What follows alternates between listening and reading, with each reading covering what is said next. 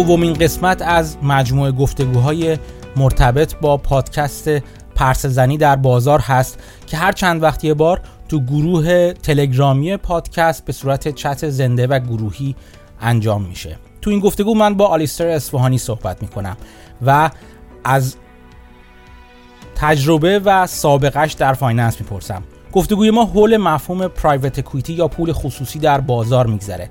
از جهتهای مختلف به تاریخچه، طبعات و شکلها و روشهای این نوع سرمایه گذاری ها نگاه می‌کنیم. و من خودم دنبال این میگردم که ببینم چطور می‌تونم برای سرمایه گذاری های خودم ایده بگیرم. گفتگوی بسیار جالب و خوبی شد. مخصوصا بخش پرسش و پاسخش فکر می‌کنم برای خیلی ها مفید بود که تونستن سوالای خودشون رو از آلیستر بپرسن. نکته جالب دیگه ای که تو این گفتگو مطرح شد این بود که چطوری شما می‌تونید پرایوت اکویتی خودتون رو برای خودتون ایجاد کنید و با همین نوع نگاه و این سبک نگاه وارد بازار بشید و اتفاقا بازدهی های خیلی خوبی رو هم بگیرید. ازتون دعوت می‌کنم به این گفتگو گوش کنید.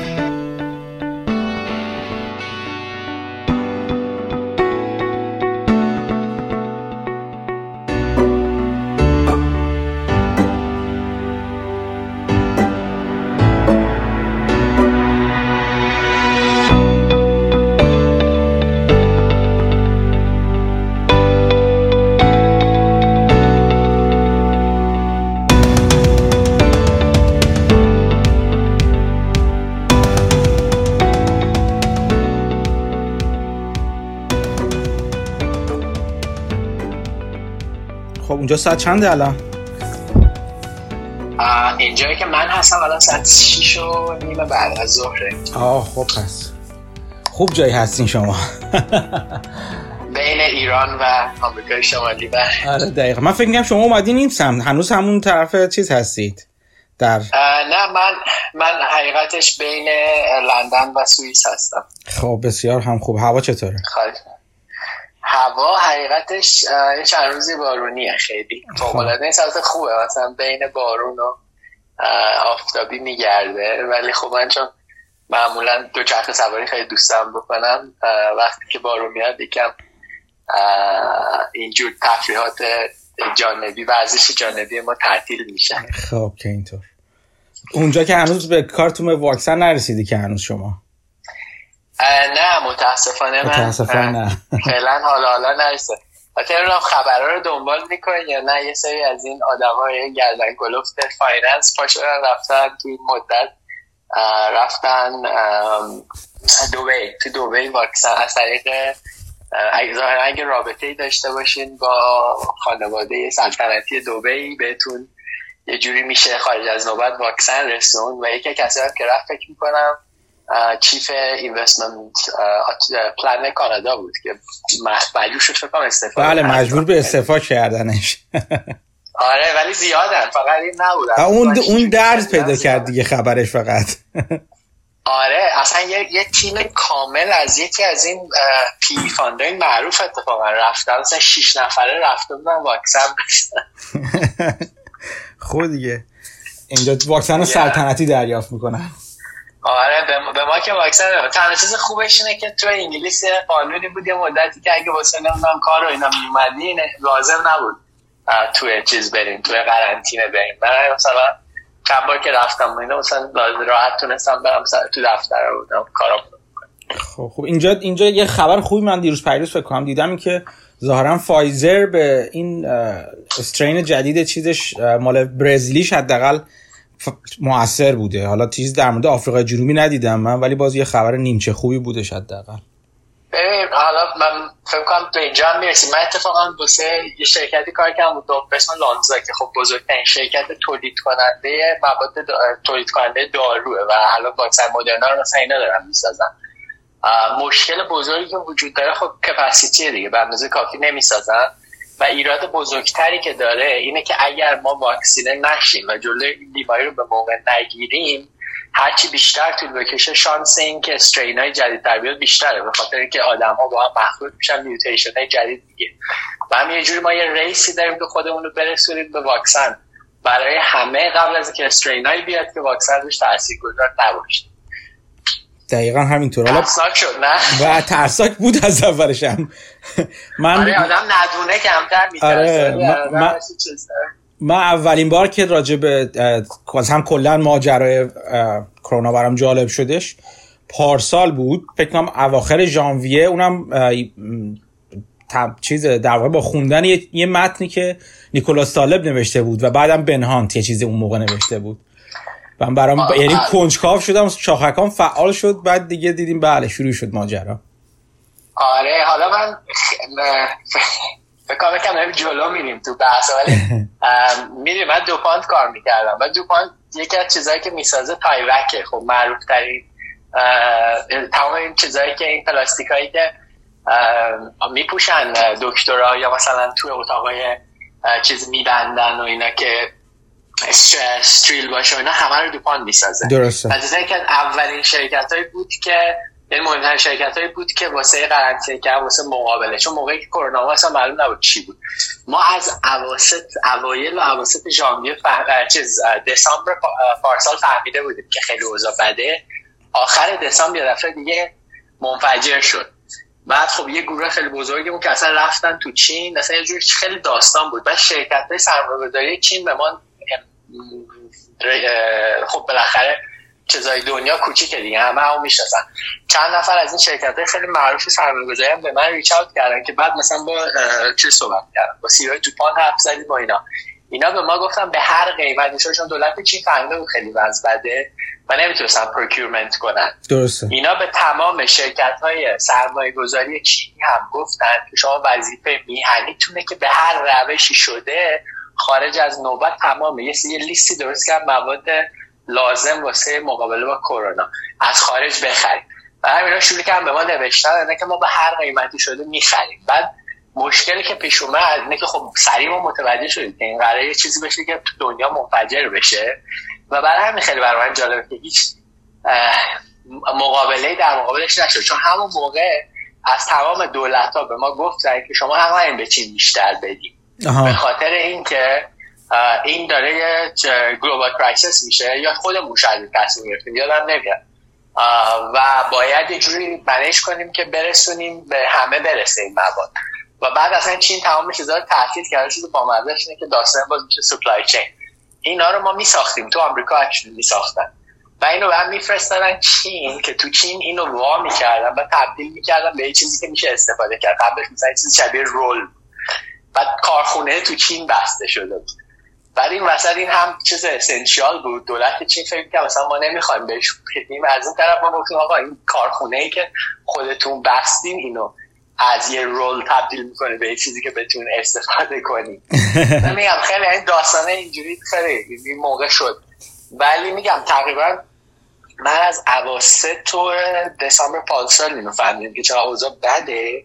و خب واقعا نگران بودیم ولی انقدر همه ریلکس بودن تو همه دنیا خب آدم با که حتی می‌دونم فکر نمی‌کنه فکر کنم ممکنه یه چیزی بشه جلوشو بگه یه کاری بکنه یکی یه کاری می‌کنه ولی انقدر فکر همه منتظر بودن یکی یه کاری بکنه چی نشد؟ هیچ کس هم هیچ کاری نکرده آره. ببخشید حالا خیلی. خواهش نه خواهش اتفاقا جالب بودش این اتفاقا ماجرای جالب حالا شاید تو بحث دوباره برگردیم به این ماجرای آره. کرونا و اینا. خب فکر کنم به اندازه کافی 10 دقیقه گذشته فرصتی دادیم که دوستانی که می‌خواستن آنلاین بشن آنلاین شده باشن. با اجازهتون شروع کنیم. خواهش می‌کنم.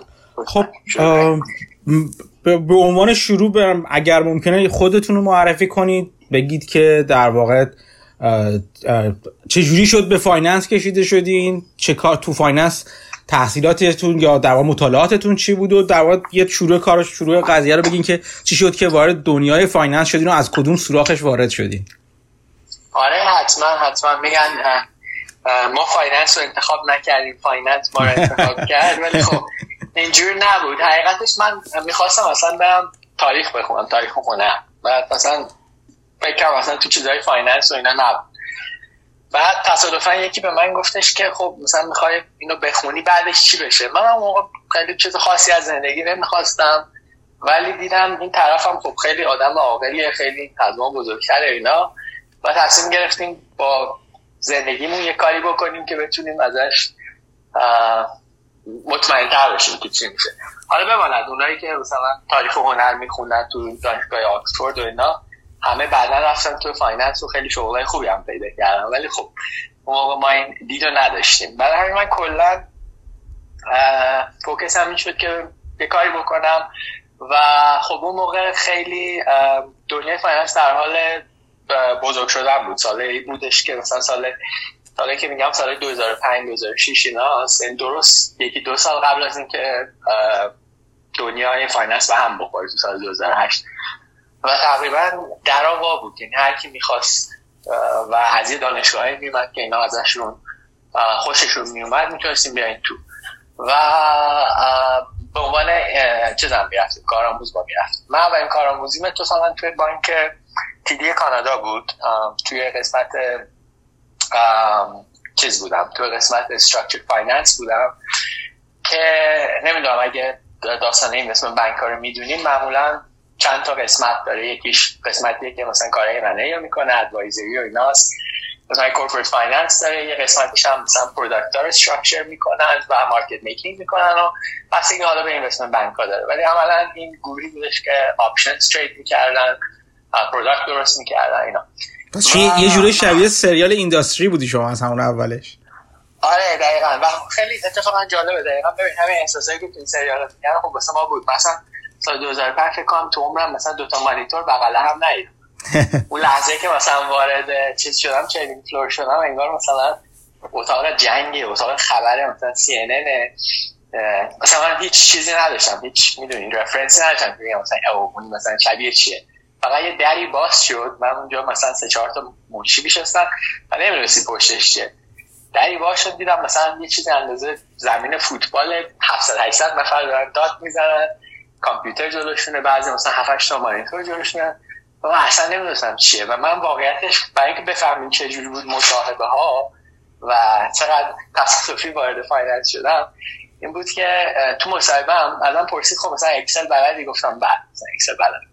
بعد گفت می‌دونی مثلا ها چیه؟ گفتم که آره من خیلی می‌دونم اینا چون فکر کنم راجع ریاضی صحبت شما مشتق تابع داشتی فکر می‌کردی. آره دقیقا. من گفتم آره بله من می‌دونی چقدر خوندم. خیلی من عاشق این موضوع و واقعا هم دوست داشتم. ریاضی هم خیلی خوب بود. این هم گفت اوکی ببین بعد مثلا نوز من قشنگ یادم 19 18 هم دسامبر سال 2005 بود. من دانشگاه تازه. ترمم تموم شده بود و یه ترم دیگه داشتم و این آخرین اینجا با این صحبت کردم. من می‌تونستم برم تعطیلات می‌تونستم کار کنم. بعد این به من گفت ببین ما اگه تو بتونی 21 خودتو برسونی اینجا می‌تونه بیای سر کار رو اینا. ما همه چی هم آماده می‌کنیم. ولی الان من یکی رو می‌خوام. یعنی دو سه روز دیگه. آره. چون ما کسی رو نمی‌خواستیم ولی حالا یه دفعه تصمیم گرفتیم یکی رو بگیریم واسه گروه سیاش خلاصه چی دیگه؟ رفتم اونجا و کل ترینینگ منم مثلا یه پسره بود صبح با من صحبت کرد تا مثلا بعد از ظهر. الان اتفاقا چند وقت شدم که پسره تو مکنزی کار می‌کنه. بعد هیچ دیگه. کجا McKinsey کار می‌کنه؟ آره پسر رفتش پسر رفتش تو دانشگاه میشیگان دکترا گرفت. آه دیگه رفت consultancy. آره بعد تعجب کردم چون خیلی کلا می‌خواد از finance در ولی واقعا باهوش خلاص حالا همه بماند. من رفتم اونجا و شروع کردم. و واقعا هیچی نمی‌دونستم. همین دیگه واقعا اینجا شروع کردم. بعد مدتی هم فهمیدم که بقیه هم خیلی چیزی نمی‌دونن قسمت زیادیشون. و کلا اصلا من خیلی خواستم از این دنیای option اینا در بیام و رفتم آروم آروم طرف M&A advisory و اینجور چیزا. و بعدش خب یه دونه من چیز دیگه هم داشتم که توی Credit Suisse کار کردم و رفتم توی Merrill یعنی از TD یعنی از TD شما رفتیم بس... رفتیم تو همون TD متمایل شدی به سمت امنه ای نه نه خب چیزی که داره اینه که اینوستمنت بانک ها هنوز هم ویکتوریه دیگه چون این گروه های مختلفشون توی گروه چیزا با هم تماس دارن. و خب وقتی با اینترن میای یکم اجازه داری که با این اون حرف بزنی داری ببینی مثلا چی خوشت میاد. چون داستانش اینه. کلا تو با ما کارآموز وارد میشی. و این یه جور پولیه واسه بقیه که از توشون آدم پیدا کنن و واسه تو که کار پیدا کنن اینجوری نیست که بعدا برات کار آماده باشه و با این اون حرف بزنید تا ببینیم مثلا چی بده چی رو دوست داری یا کی مثلا جا داره واسه تو که بگیره. درسته. و و اینجوری شد که من حالا بعد internship بعدی و من رفتم چیز؟ رفتم Credit Suisse و بعد از اونجا هم که رفتم چیز که بعدش رفتم Merrill Lynch Merrill Lynch من درست قبل از شروع financial چیز رفتم. یعنی من آخرین گروهی بودم که توی اون تابستون به عنوان چیز گرفتم. و که آنالیست کلاس آنالیستا بهش بودن کلاس آنالیستا سال 2008 و فکر کنم سپتامبرش بود که اصلا پوکیت همه چی شد دیگه. آره بین سپتامبرش من فکر کنم چند سپتامبر هشت بود نه بود اینجوری بود. که چیز رفت پایین اسمش چی بود؟ لیمن برادرز درسته. Lehman که رفت پایین ببین الان من راجع بهش حرف می‌زنم دقیقا هم احساسه اون ساله میاد سراغم. واقعا فکر می‌کردی تو روی تایتانیک وایستادی ببین فقط ماها نبودیم. ما ما که چیزی نبودیم. ما analyst بودیم تازه اومده میگی خبری هم نبود. کسایی که بالای ما بودن ببین خب اینا مثلا می‌رفتن میومدن تو هوای چیزای داخلی و اینا. و اصلا بانک ها مثلا نمی‌دونن exposure ش چقدر چیکار کردم خدا اینا. و خب نمی‌دونستیم چی میشه دیگه. و در نهایت اون موقع کاری که تونستن بکنن و مدیر عامل اون موقع مرلیچ کردهش تونستن به خزانه داری و وزیر اون موقع که مثلا چیز بودن پالسن پالسن بودش بله. آره، اینا بودن به اینا قالب کنن که آقا ما حیفیم و ما نریم پایین و اینا و بعد Bank of America هم که نمی‌دونم چیزای داستانه بانک رو می‌دونی تو آمریکا و اینا همه چی یکم پشتش هم یه چیزی داره دیگه یه legacy هم داره Bank of America خیلی بانک چیزی بود. مثلا از این بانک های conservative conservative نه مثلا مدل retail banking بود خیلی. بله. بانک خیلی بزرگی بود خیلی مثلا چیز بود خیلی بیشتر مثلا به commercial نزدیکتر بود تا investment فکر می‌کنم. آره.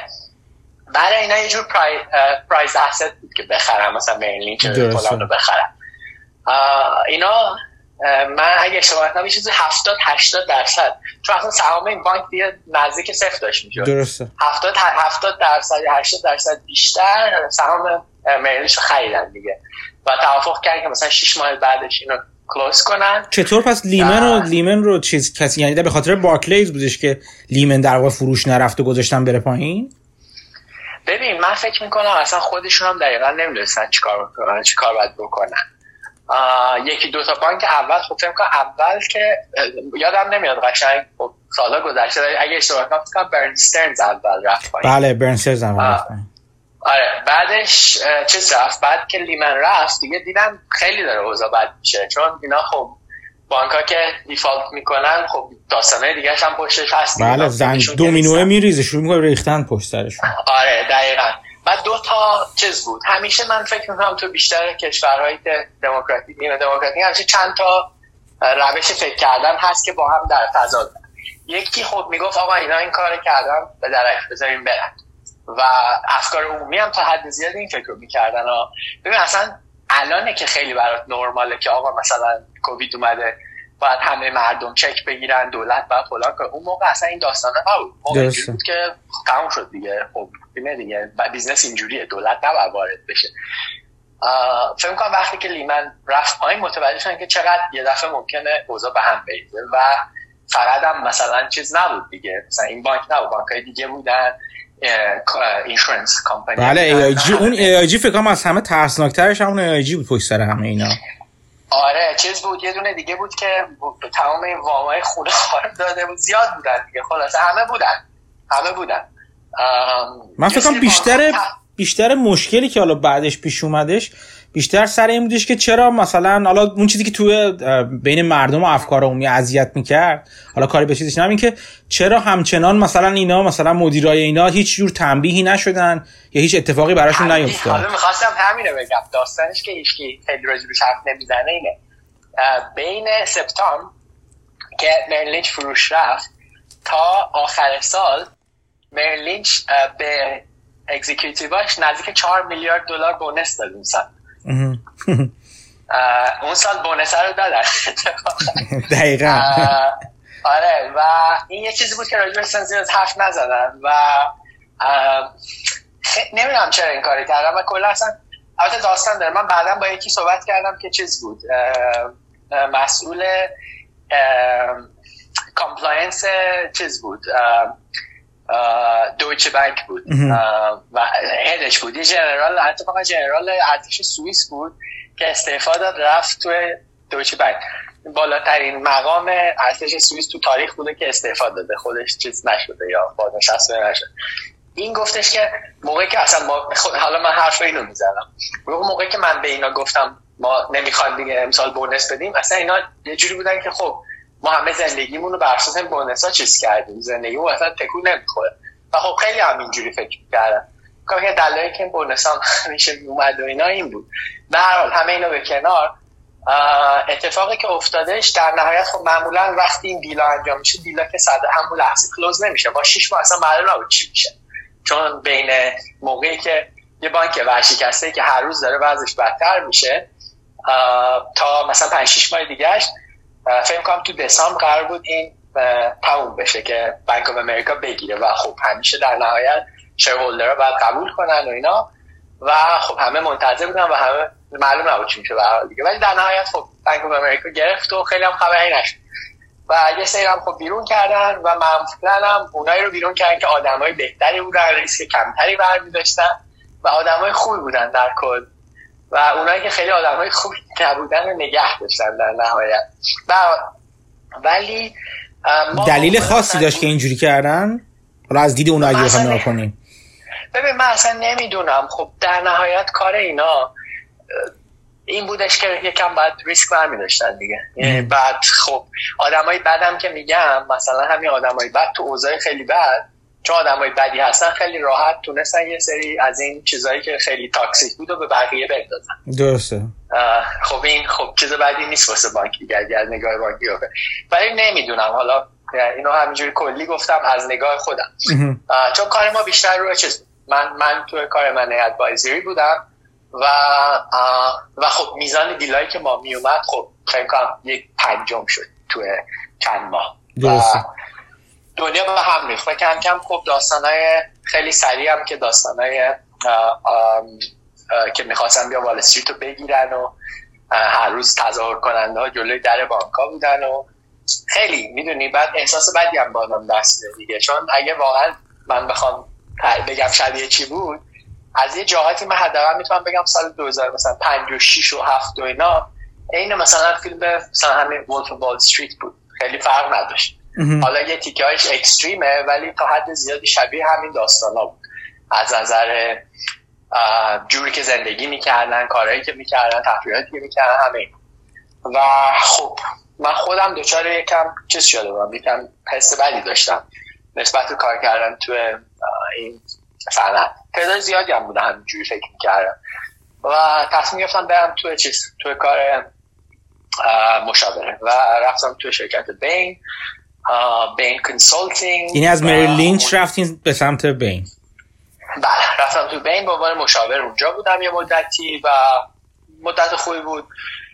یه سری پروژه جالب انجام دادم. مثلا از پروژه های دولتی کار کردم. به اضافه چند تا کار هم با شرکت های پرایویت اکویتی انجام دادم که خب قسمت زیادی از کار بینی این بود حوالا و دقیقا شما چیکار چیکار خود شما چیکار می‌کردین توی به عنوان مشاوره؟ چه جور مشاوره ارائه می‌دادی قسمت زیادی از کارهایی که می‌کردم. شبیه کارهای چیزم شبیه کارهایی بودش که تو به عنوان اینوستمنت بانکر تو ادوایزری با سیونی انجام میدی. شرکت ها می اومدن یا شرکت رو می‌خواستم بخره حالا بهت یه مثال خیلی خوبش میدم. مثالی که شاید هم بدونید شرکت بیتس بیتس که هدفون می‌سازه بله بله. بیتس اگر اشتباه نکنم حالا جزئیاتش یادم نیست. ولی اشتباه نکنم شرکت بود که مال HTC بود. و HTC یا HTC سهامی توش داشت و خب یه قسمتش هم که مال دکتر دری بود و اون یکی شریکش به اضافه اینا. بعد HTC می‌خواست بفروشه به کارلای به کارلای گروپ که خب private equity fund extremely large very successful. بعد اینا اومدن که می‌خواستن بخرن به ما گفتن که خب ما می‌خوایم رو بخریم و اینا. بعد یه سری استراتژی واسه اگزیت داریم و خب ما اومدیم براشون اولویت کردیم که نظر ما چیه چجوری میشه اینو بزرگ کرد چیکار میشه کرد فلان. و اینا تو شیش ماه این شرکت رو فروختن به اپل. یعنی عملا فقط شرای HTC رو خریدن با قیمت نه خیلی زیادتر. مثلا 5 6 برابر به اپل. و دلیلش این بوده که استراتژی خیلی مشخصی نشون دادن. نشون دادن که خیلی سریع می‌تونن که قسمت زیادی از پریمیوم مارکت اصلا هدفون پریمیوم خیلی وجود نداشت. درسته قبلش وجود نداشت اینو درست کرد آره. نشون دادن که می‌تونه رشد خیلی سریع داشته باشه. تو آسیا مثلا ما براش استراتژی کوشش قسمت مثلا آسیا رشد بزرگی می‌تونه داشته باشه و و اینوستمنت خیلی خوبی بود. و اینو به عنوان مثلا کار ما رو به عنوان استراتژی خودشون قبول کردن و بعدا اینم مثلا به خریدار هم اینو به عنوان یه دید رشد واسه شرکتی که دارن عرضه کردن و شرکت رو فروختن به اپل که فکر می‌کنم مثلا سه چهار برابر پولشون اینا تو ظرف کمتر چهار پنج ماه در آوردن. یعنی بین اینجا بین بین کپیتال نقش چیز رو بازی می‌کرد؟ نقش مشاور رو بازی می‌کرد؟ این Bain Consulting بود آها. آره. چون حالا میریم به داستانه خب می‌تونیم به داستانه چیزم equity هم برسیم. ولی این دوتا entity های کاملا متفاوتی دیدم اتفاقا چند روز پیش کامنتی گذاشته بودین شما برای Yahoo Finance که یه چیزی یه entity آره یه entity رو با همین یا Bain Capital رو با یه چیزی که قاطی کرده بودش. بعد شما پرسیدین مثل اینکه عمدی هم بوده انگار. آره نه اونی که چیز بوده Yahoo Finance بود نوشته بودن که یه نوشته بودن که یک SPAC که رابطه ای هم با Bain Capital داره می‌خواد فلان کار رو بکنه. ولی واقعیتش که اصلا SPAC مال Bain Capital ه. که بگی که می‌دونی یه جوری بین این دوتا یه فاصله ای گذاشته بودن که خب درست نیست. این کار. و خب من ازشون یه جوری بهشون تذکر زدم و خواننده هاشون ببین خواننده اصلی اینا می‌دونن دیگه. عملا خواننده اصلیشون آدمایی که کارشون اینه همشون این کارو می‌کنن. اینا. به حال داشتم برمیگشتم Bain می‌خوای راجع همین چیز بگیم آره همین همین تو ب... یه, یه توضیح اگه میشه بگین که مثلا تو همین در واقع تو Bain بخش همون consultant ش چه جور مثلا همین پروژه‌ای که در مورد گفتی پس یه جوری شبیه کاری که تو investment banking انجام میدی و در واقع prospect می نویسید برای کسی که می‌خواد مثلا spin off کنه مثلا. ببین برای برای من اینجوری بود خب می‌دونی هر کی مشاوره است دیگه. ببین اتفاق کلا شرکت مشاوره اگه تاریخی بخوای نگاه کنی اصل این داستان مشاوره با شرکت حالا الان همه راجع McKinsey حرف می‌زنن خب خیلی قدیمیه و اینا ولی BCG شروع کرد. BCG یه رئیس خیلی کاریزماتیکی داشت که اصلا تو business هم خیلی آدم ناموفقی بود ولی این شروع کرد business ها رو مطالعه کردن و یه سری نظریه های جدید پیدا کرد. که چجوری به business ها نگاه کرد یکی از چیزهای معروف اول مثلا با curve BCG شروع کرد که گفت شرکت ها بعد مدتی دچار efficiency تو operation میشن تا اینکه می‌رسن به یه جای و BCG شروع کرد به شرکت ها مشاوره دادن. این چه زمانی بود؟ این باید توی دهه اواخر 60 اوایل 70 باشه. در تاریخچه مشاوره از اونجا شروع شده. آره مشاوره کنسالتینگ ببین قدیمی تره ها ولی مشاوره مدرن اسمش درسته. و اینا اینا شروع کردن به شرکت مشاوره دادن چجوری رشد کنین چجوری وارد مارکت های جدید چی چجوری فروشتون رو بالاتر بره همه اینجور چیزا. و کاری که کردن یه سری از باهوشترین ذهنای اون زمان رو از شرکت های مختلف و از دانشگاه های معروف گرفتن. مثلا دانشجو اون موقع مثلا می‌رفتی هاروارد مثلا درس میخوندی بانک ها خیلی پول نمیدن اتفاقا اون قدیما. الان مثلا یه سی سال اینجوریه ولی قدیما خیلی خبری نبود. اینا مثلا می‌رفتن تو شرکت هایی مثل دوپان مثل کرایسلر از این چیزا کار می‌کردن. مشاوره یه راه دیگه به اینا داد. گفت آقا شما که خیلی جوون و چیزین به جای که به عنوان یه مدیر مثلا درجه چهار کار کنین و چل سال کار کنین تا به اون بالا برسید ما شما رو میاریم از این توانایی اینتלקچوال شما استفاده می‌کنیم و می‌تونیم بریم با اصلا با مدیر عاملای شرکت رو صحبت کنیم و بهشون کمک کنیم که شرکتشون بهتر کنن. و خب ما فقط در لول مدیر عاملا صحبت دقیقا. حالا خیلی نکته جالبی گفتین چون دقیقا من چند وقت پیش داشتم زندگی جان مالون رو میخوندم. دقیقا همین جوری بود. یعنی جان مالون از یه دانشگاه تاپ تاپ رنک اومد بود بیرون رفتش تو AT&T بعد از اونجا رفت تو مکنزی مثلا. شد مشاور.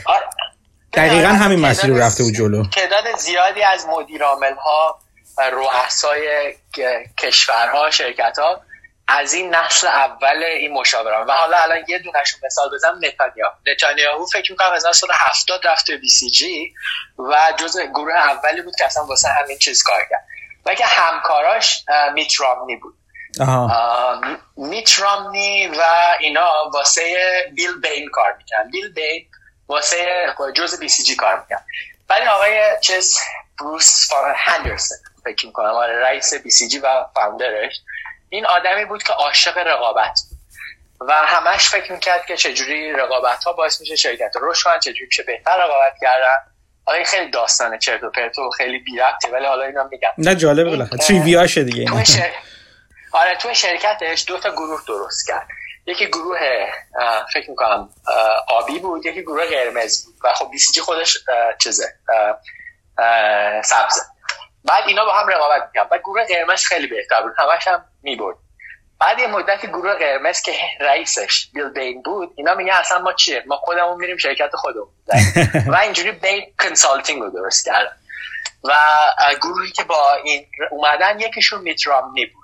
که دست راست Bill Bain همین آقای Mitt Romney بود که سیاست مدار معروف آمریکایی و پس Bain در واقع اصلش از consulting شروع شد خود Bain. کل آره، مجموعه Bain. خب حالا من به Bain Capital هم می‌رسم ولی داستانش بود که Bain Consulting که شروع شد خب الان ما هم سه تا شرکت مهمترین شرکت ها از پرستیج و کار اینا داریم سه تا McKinsey ه BCG با Bain Consulting بین تو ساله 80 اوایل 80 که دیدن که این میشه. مثلا ال درست کرد اینا. گفتن که خب ما که هم بلدیم به شرکت ها مشاوره بدیم. هم خودمون پول خوبی تو جیبامونه. ما پارتنرها بیایم پولامون رو با هم بذاریم کنار. یه شرکت پرایوت اکویتی جدا درست کنیم. و اسمش رو گذاشتن بین کپیتال و چیز میترامنی شد رئیس و کسی که Bain Capital رو manage کرد نتیجتا Bain Capital تنها رابطه ای که با Bain داره اینه که ریشش از Bain ه و پول و سرمایه اولیش از 17 18 تا partner اولیه Bain Consulting اومده تو سال 80 و بعدا که Bain تو از ده 90 ورشکسته میشه Bain Capital میاد میخردش درستش می‌کنه و دوباره خارج میشه. حالا خیلی پیچیده شد ولی نه این اتفاقا خیلی خیلی خیلی چی میگم بهش entrance خیلی ورود خوبی به اینجا. چون دو تا اصطلاح اینجا استفاده کردین شاید خیلی که دارن میشنون این گفتگو رو ندونن و فکر کنم ورود خیلی خوبیه. یکی ماجرای ال ها لورج بایاوت ها یکی, یکی دیگه هم همین در واقع private equity سوالی که من می‌خوام بکنم این که حالا اگه خب تا اینجا خب تقریبا یه دیدی در آوردیم که مثلا چه جوری بوده این تاریخچه consulting چه جوری بوده بعد چه جوری شده که از توش در واقع Bain Capital به عنوان private equity بیرون اومده. ولی اصلا private equity چی هست؟ درسته. من حالا می‌تونم اینو چند جور توضیح بدم. می‌تونم توضیح بدم private equity چیه؟ می‌تونم از تاریخچه شروع کنم برسم به اینکه private equity بذارید پس بریم سراغ تاریخ چون تاریخچه خوبه. من من من, من ترجیح میدم از تاریخچه رو ادامه بدیم پس. من خودم هم از اینام که میگم چون اولش هم تاریخ هنر میخوندم آره داستان خیلی بهتر من همیشه اونو بیشتر میپسندم. آره بعد تو چیزم سخته. تو مثلا یه فرمت اینجوری که آره کلاس درسی خیلی بی‌مزه است اصلا. آره. ببین داستانش این بود که اصلا اولین کسایی که پرایوت اکویتی رو شاید انجام دادن یا اینی که ما بهش ال رو میگیم انجام دادن همین آقای وارن بافت بود. بله دقیقا.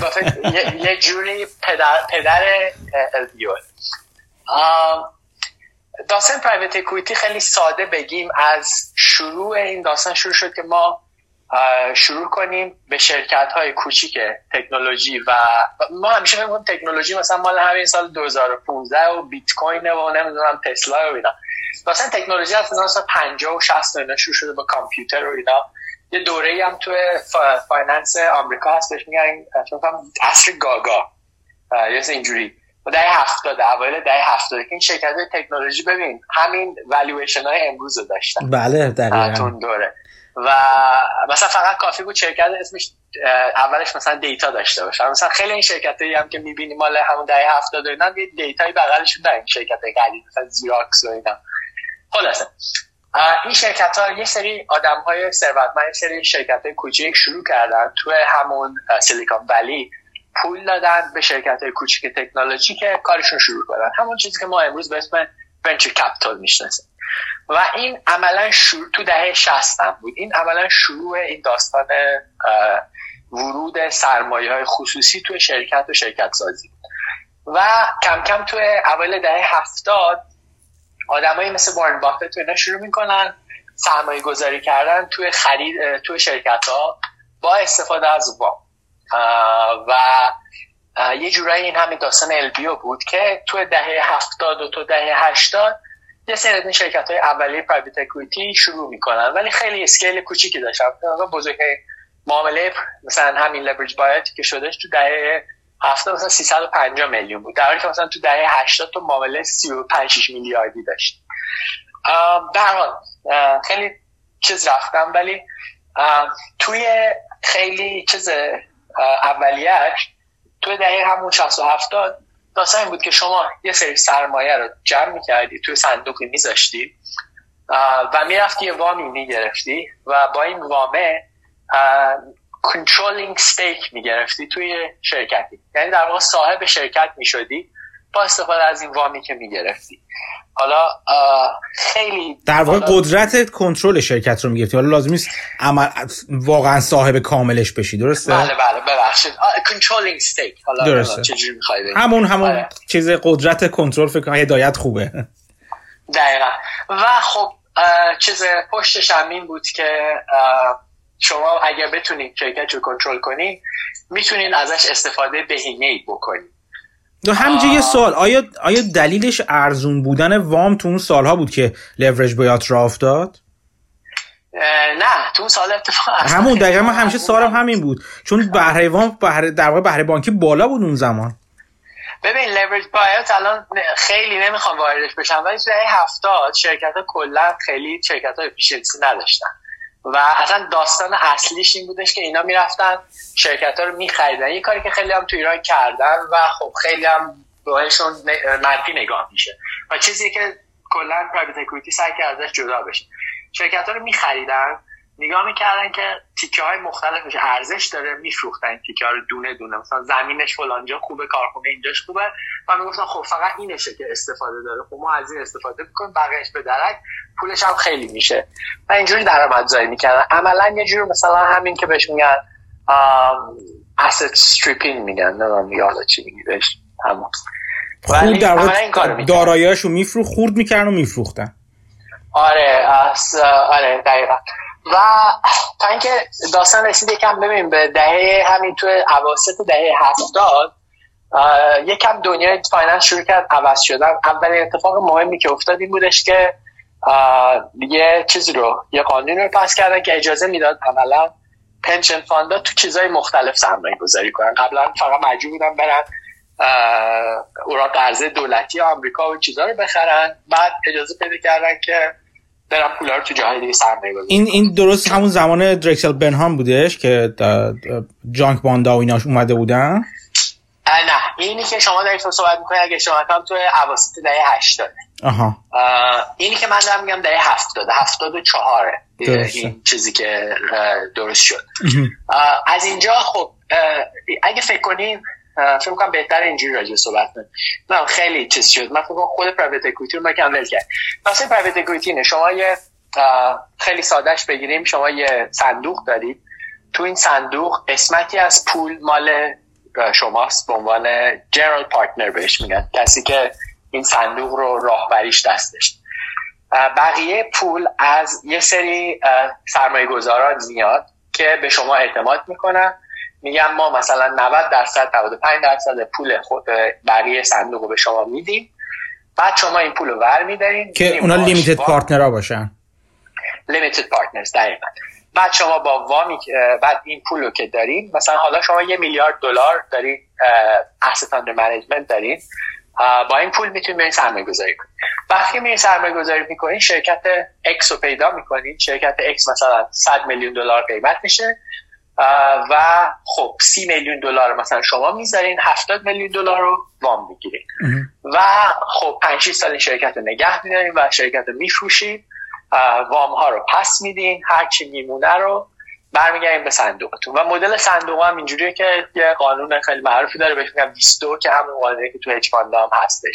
که شما اول مثلا دو درصد از دو درصد سالانه دارین از تمام پول صندوق به عنوان چیز می‌گیرین. یعنی تمام مدتی که صندوق هست شما دو درصد management fee می‌گیرین که مثلا operating چیزای daily day day to day رو بپردازین و فلان و فلان.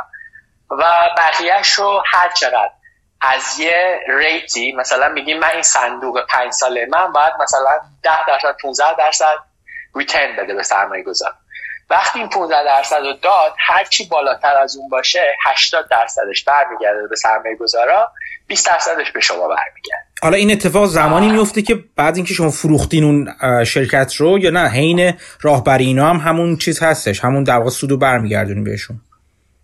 بستگی داره. سال خوبیه. دو, جور مدل داره دیگه. یکی دیل بای دیل یکی هم که آخر تموم شدن عمر صندوق نه حالا تو همون دیلش مثلا مثلا اتفاقا حالا از بین مثال بزنیم.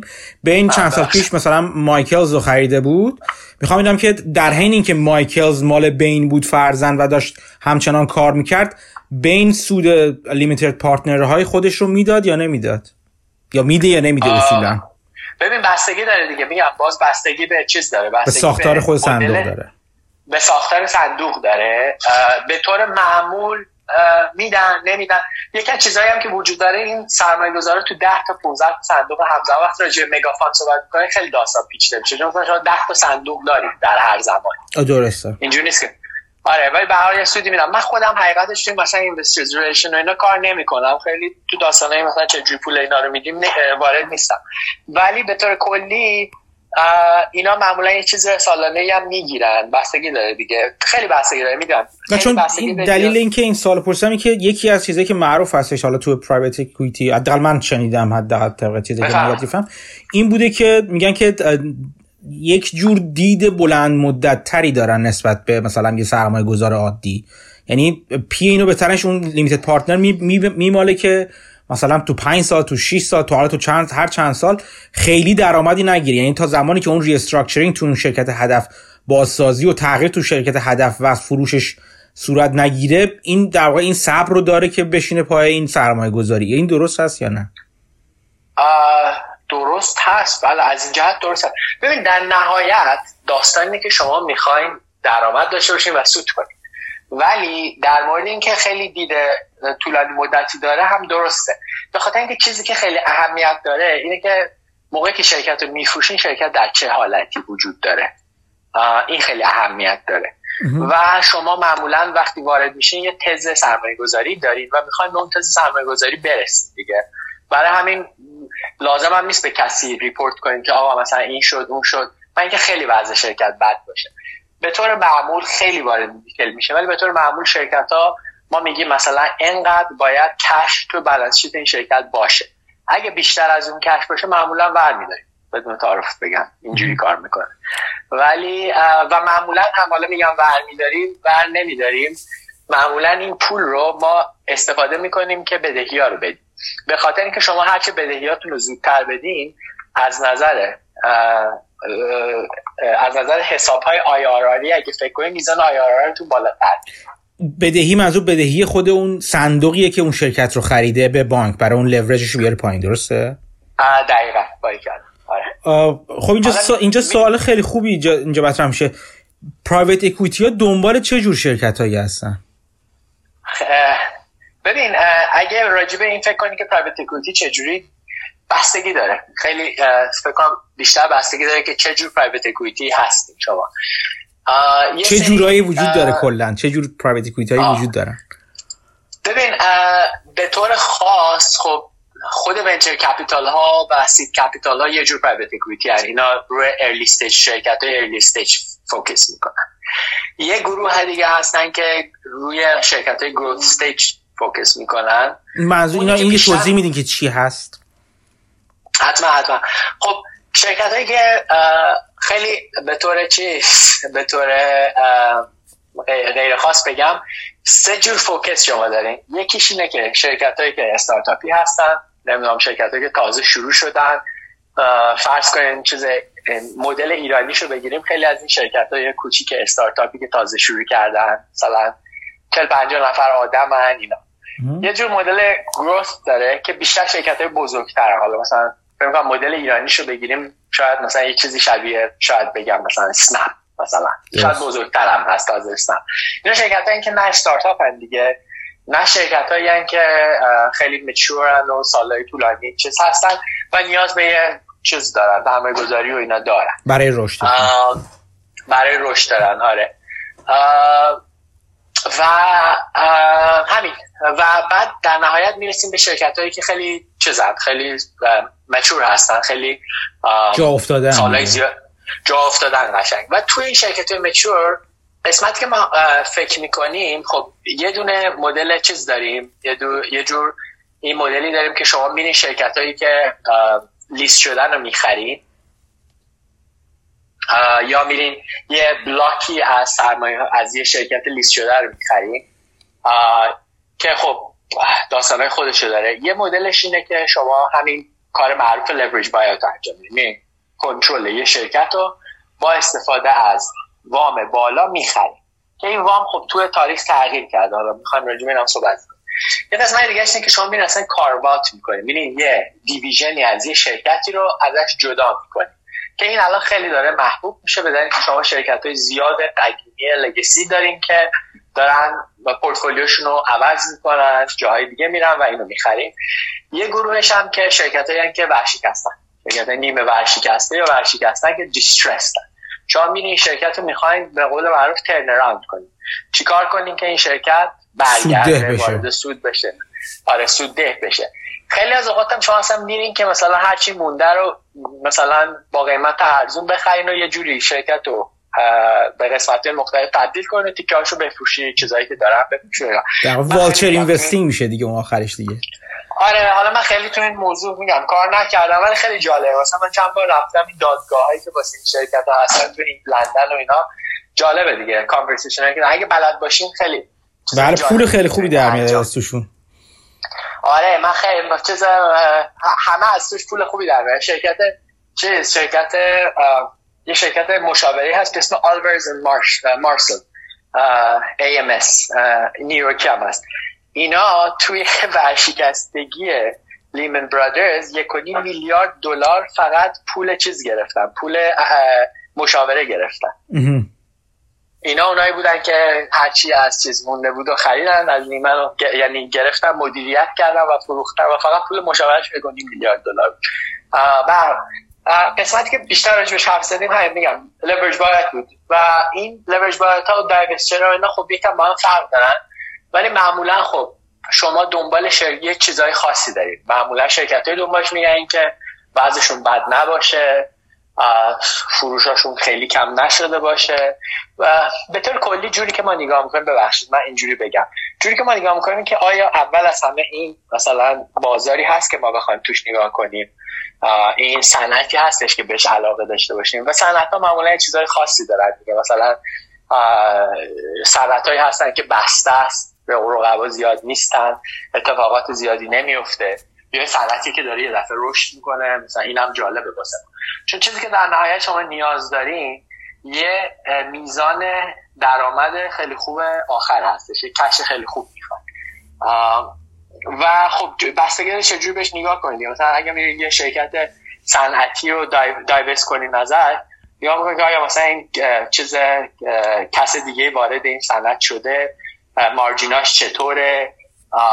بعدا چون هر حال بعد بعدا هم این شرکت رو بفروشید دیگه. تا فکر کنید مثلا بعدا حالا چیکار؟ یکی چیزایی که همیشه باید بهش فکر کنید که اگزیتتون چجوری باشه چجوری می‌خواین بفروشید ازش خارج میشید من یه سال اینجا بپرسم. این اول من در واقع از اولین آشنایی خودم با LBO ها و در واقع همین PE ها بگم که آشنایی چندان شیرینی هم نبود.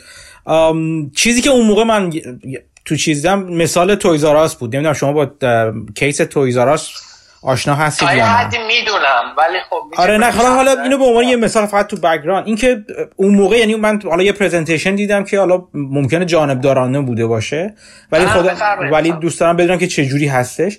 این که گفته می‌شد مثلا وقتی تویزارس هدف اولین بایات قرار گرفت که بدهی نداشت شرکت خیلی سودده و خوبی بود همه چی خوب و میزون بود اون پرایوت اکوئیتی که دقیقا خاطرم نیست کی بود اولین بار خرید چون یکی دو بار کپیتال بود اولین به این بود اینو من یادم نبود به این بودش. که وقتی اومده بود خریده بود در واقع دقیقا همین کار کرده بود در واقع یه وام خیلی بزرگی گرفته بود و اینا رو این تویزاراس که برند خیلی شناخته شده هم بود خریده بود. یه مدت برده بود مثلا یه سری تغییراتی داده بود. حالا تغییرات بعضی تغییرات در واقع موفقی بود بعضی ناموفق بود. ولی در نهایت وقتی اون در واقع به قول شما اگزیت استراتژی رو اجرا کرد و در واقع اومد ازش بیرون کل اون یا قسمت اعظم اون بدهی رو دامپ کرد روی سر این تویزاراس و این بدهی اونقدر زیاد بود که تویزاراس از پسش برنامه در واقع نمی‌تونست کاور کنه چیز خودشو اینترست و بهره های خودشو. و این باعث شد که دفعه دوم دفعه اول در واقع تویزاراس ورشکسته بشه. آیا اینجوری هست؟ یعنی واقعا بدهی که برای خرید اون شرکت استفاده می‌کنن و می‌گیرن از بانک بانک رو دامپ می‌کنن رو خود شرکت هدف و میان بیرون یا نه؟ اینی که ترانزکشن گفتی من نفهمیدم ولی می‌تونم اینجوری جوابشو بدم. اینه که وقتی شما شرکت رو می‌خرین توان پرداخت بدهی بر اساس اون بر جز جز جز وظایف اون شرکت. فکر اینجوری بگم بهتره. در نمیگرده به صندوق اصلی. نتیجتا اگر شما یه ترانزکشنی داشته باشید که میزان بدهی خیلی بالایی داره و شرکتی که خریدی نتونه اون بدهی رو به راحتی بده شرکت ورشکست میشه و شما براتون هیچ اتفاق نمیفته درسته. در واقع خودتون رو مجزا می‌کنه از اتفاقی برای اون شرکت میفته بله دقیقا. یعنی این مثل دقیقا دیگه. یه جور قانونا اینجوریه دیگه ظاهرا. من الان در من در نگاه می‌کنم. بله KKR رو بین بودن که سال 2005 خریدن تویزاراس رو. من چیزی که متوجه هستم تا یا تا اونجا که از کیس حالا می‌دونم این بود که اینا شاید شاید حالا اینجوری بگم. شرکت رو با یه بدهی بالای خریدن و شرکت نتونسته اون بدهی رو بده و بعد خواستن یه جور مثلا مدل recapitalization بکنن یا چیز اینجوری بکنن که باز وضع بهتر کرده. آها. شاید اینجوری باشه. چون اینو دقیقا همین دوتا با هم دیگه فکر می فکر دوباره همین دوتا با هم بودن که مایکلز رو خریدن. این یکی مثال خیلی خوبی در اومد برعکس. یعنی درست من اینو اینو باز دیدم تو اگه خاطرت باشه یه بار ما تو توییتر صحبت کردیم در مورد مایکلز و من رفتم بیشتر خوندم چیز راجع به مایکلز و چقدر چیز بود اون موقع که من با شما راجع به مایکلز صحبت می‌کردم مایکلز فکر کنم 12 13 دلار بود. چند روز پیش اعلام کردن که مایکلز قرار فروخته بشه به 20 28 دلار فکر می‌کنم. تقریبا گفتم بهتون بخرین میان میفروشن چون آره. خوش ندارید حالا خیلی نمی‌دونستم یه نگاهی کردم ولی آره. اصلا اطلاعات داخلی نداشتم من اینجوری گفتم. آره نه. آره. می‌خوام بگم که این این نمونه نمونه موفقی بود و همینجوری بود. یعنی واقعا بین و KKR KKR مطمئن نیستم البته. ولی بین حالا چیز بود که خریده بود. حتی که کیار نبود یکی دیگه بود. باید نگاه کنم کی بودش. ببین ولی بدهی و بدهی و گذاشتن روی سر مایکل. ولی خوبی مایکل مایکل این بود که می‌تونست به راحتی بدهی رو پرداخت کنه. و از در واقع اصلا بدهیشو اوورد پایین در طول این 7 8 سالی که تو در واقع اساس ببین اساسش همینه. شما ولیو اکویتی که می‌گیرین از چند تا لول مختلف میشه. یکیش اینه که مالتی پلایری که دارید در نهایت چقدر تغییر می‌کنه؟ یعنی رونیوتون اولا چقدر بالا و پایین میره؟ یکیشون این چیزتونه یکی میزان میزان مارجین های شرکتتونه و اینکه چقدر از بدهیش کم می‌کنین در طول مدت. چون هر کدوم اینا رو تغییر میدین میزان اکویتی شما بالا و پایین میشه دیگه و بالا میره در نهایت. نتیجتا یه مثال خیلی مشخصش اینه. و همیشه من مثلا از مثال خونه استفاده می‌کنم. آقا شما می خونه رو می‌خرید؟ و کسایی که تو مثلا آمریکا یا اروپا زندگی می‌کنن رو می‌دونن. خونه رو می‌خرین. نمی‌دونم 10 درصد 20 درصد 30 درصدش از جیب خودتون پول می‌ذارید بقیهش رو وام میگه تو این مدت حالا اگه خونه رو اجاره بدینم یه مثلا یه منبع درآمد اجاره ای از این می‌گیرید. و بعد فقط بهره وامو بدین. و وقتی مدت تموم شد مثلا 4 5 سال بعد 4 5 سال شما می‌تونید خونه رو بفروشید وقتی خونه رو میفروشین وام اصلی رو برمیگردونید و اگه خونه رو شما با درصد کمتری مثلا چه می‌دونم 5 درصد در سال روی فروش روی قیمت خونه بره که خب مثلا یه جوری با جی دی پی هم همراهه شما در نهایت خونه رو مثلا چه می‌دونم 20 درصد بیشتر بفروشید هرچی بعد این چند سال یه قسمتی از بدهی رو دادید و هرچی از اون یعنی اون مقداری که قیمت خونه بالا رفته هرچی بیشتر بمونه میره توی جیب شما. بعد لورجش همینه دیگه. شیرینی لورجش همینجاست. و همیشه راجع همین حرف می‌زنیم. یعنی عملا تو این تو این چیز خیلی هم میگم مثلا private equity خیلی راجع به financial engineering و اینا. financial engineering ش معمولا روی اینکه روی چیزایی رو منضبط‌تر کنی انجام میشه. ولی در کل لورج به شما بریه برنده نمیده. چیزی که لورج به شما میده return اتون رو amplify می‌کنه. نتیجتا اگر یه return کمی داشته باشین لورج کمک می‌کنه که return خیلی زیادتر بشه. و این اساس اینیه که این لورج باید چیز موفقیه. عین خرید خونه است. یعنی واقعا یعنی انگار خونتون رو تو مثلا آمریکا بخریم و بعدا بیشتر بفروشیم. نتیجتا شما می‌خواستم اینو بگم. شما هیچ دلیل خاصی ندارین که برین شرکت بد بخریم و شرکت ورشکست بشه آبروتون هم این ور ور بره.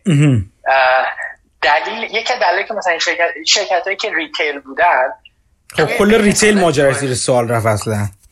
آره دیگه شرکت های retail اصلا سال 2000 چند اینا داشت وضعشون خیلی بد شد و بالاخره اینا واسه فروش افتاده بودن. این شرکت های پرایوت اکویتی گفتن آقا مثلا ما بیایم حالا ببینیم شاید بتونیم درستش کنیم با قیمتی کم هم می‌خریم یه چیزی میشه.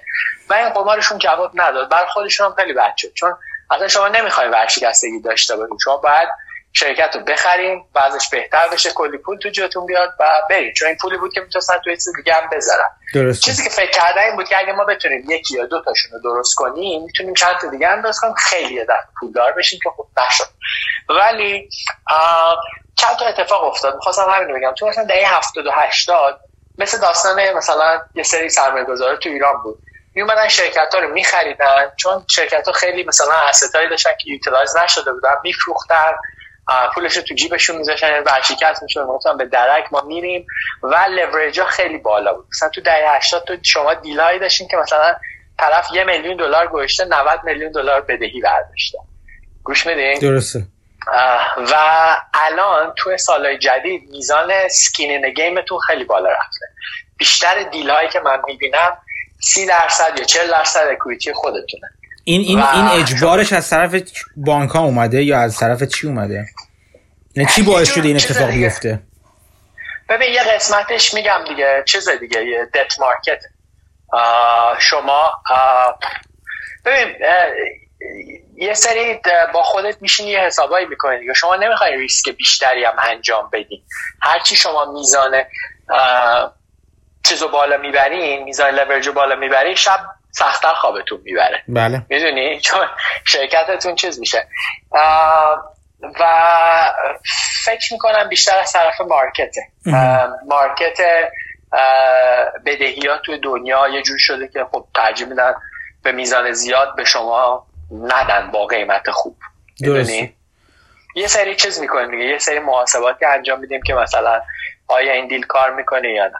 در حال بریم بریم دوباره تو تاریخ یا می‌خواین سوال بپرسم؟ هر جور من خوب اگه اگه ادامه می‌خوایم بدیم بریم تو ادامه تاریخ دهه 80 گفتین که چه جوری شد و می‌خواین از همونجا ادامه بدیم. آره. خب تو دهه 80 یکم اینجوری شد و خب یه سری deal ای خیلی بزرگی هم انجام شد و بیشتر focus شرکت های private equity تو دهه 80 این شد که برن شرکت های بزرگ public رو بخرن. و انواع کارا رو روش انجام بدن که یه سری هم take های خیلی hostile takeover انجام دادن که اون کتاب معروف Barbarians at the Gate داستان یکی از این شرکت هست که فکر KKR خریده و فیلمه. بله KKR و فیلم فیلم هم شده. فیلم, آره فیلم جالبه آره بعد این این typical deal دهه 80 که و خب دهه 80 چون بانک junk bond market خیلی booming بود شما خیلی از این deal ای خیلی بزرگ می‌دیدی که میزان زیادیش هم لورج بود. خیلی ورشکستگی بزرگ داشتی. کلا این داستان که private equity خیلی چیز بد و شیطانی و ایناست دهه 80 تقصیر پس تقصیر مایکل میلکین بوده این اسم بد چیزا. اسم بد پرایوت اکویتی ها. ببین حقیقتش اینه که همه همین کارو می‌کردن دیگه. می‌دونی اینجوری نبود که مثلا یکی خوب باشه یکی بد باشه. همشون داشتن می‌کردن. نه فکر کنم ما نبود. نه اون که آره ولی فکر کنم اوج همون حالا جانک باندا و ماجرای مارکل میلکین و درکشال برنهام فکر می‌کنم تو ماجرای چیز به وجود اومد تو وقتی که کارلایکن خواستش ConocoPhillips رو بخره که اون موقع حتی پول رو هم جمع نکردن از اون junk bond ا. فقط یه letter of confidence دادن که ما اطمینان داریم که می‌تونیم این پول رو بدیم به Carl Icahn اگه بخواد بیاد بخره. و و این دیگه در واقع از هیچی پول پول زایدن بود. که همین در واقع کمکشون می‌کرد که حالا اون hostile takeover ی که می‌خوام بکنن در واقع اون توپ پرزوری داشته باشن. فکر کنم این خیلی نقطه عطف و اوج اون جنون دهه 80 بودش تا حدودی. آره دیگه میگم خب یه قسمت دیگه هم هست که تو نگفتم این بود که خود شما market رو هم نگاه کنید دیگه. یه چند چیزهای مختلف داره. مثلا capital gain tax اومد پایین.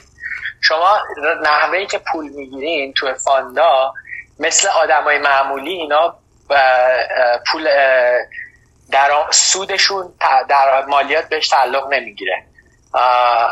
من اگه توی شرکت private equity کار کنم اون سود بزرگی که گفتم مثلا 20 80 و اینا این مالیات capital gain بهش می‌خوره. نتیجتا مالیات capital gain مثلا ممکنه 20 درصد باشه در حالی که مالیات شخصی 35 6 درصده. درسته. در یه جور flow through tax vehicle حساب میشن. آره نتیجتا خب درآمدها هم بالاتر رفت خب همه می‌خواستن. اینا همه تیکه های مختلفه market آمریکا بازار سهام بالا رفت. شما می‌تونستین به راحتی شرکتاتون رو وارد بازار سهام کنین. junk market عالی بود می‌تونستین با لورج بالا بخرین. همه این کار شد تا خود تا دهه 87 8 اینا که فکر می‌کنم بزرگترین اتفاق بعدی که واسش افتاد بود که junk market سقوط کرد و کلا اصلا یه 4 5 سالی اینا اصلا هیچ جا نمی‌تونستن آفتابی بشن. من چند وقت پیش کتاب Schwarzman مال Blackstone میخوندم. اون مدت اینا اصلا رفته بودن تو عربستان و اینا دنبال پول میگشتن که هیچ کی بهشون هیچی نمی‌داد اون موقع بدبخت رو. آره. که خود ساله مثلا 90 و از اواسط 90 دوباره market recover کرد که حالا دیگه خستتون نمی‌کنم. باز دوباره خورد به با dot-com و تو با dot-com بعد دوباره خراب شد. دوباره شد همون داستان 2008 و اینا که خب خیلی market وضعش خوب شد و اینا درآمدهای آنچنانی داشتن. یک کم دوباره میزان deal ا اومد پایین. ولی fund ای بزرگ عملا خوب عمل کردن تو این سالها و الان هم تقریبا ما هنوز هم اگر اشتباه نکنم به میزان fundraising های سال 2008 نرسیدیم. خیلی نزدیکیم ولی نرسیدیم.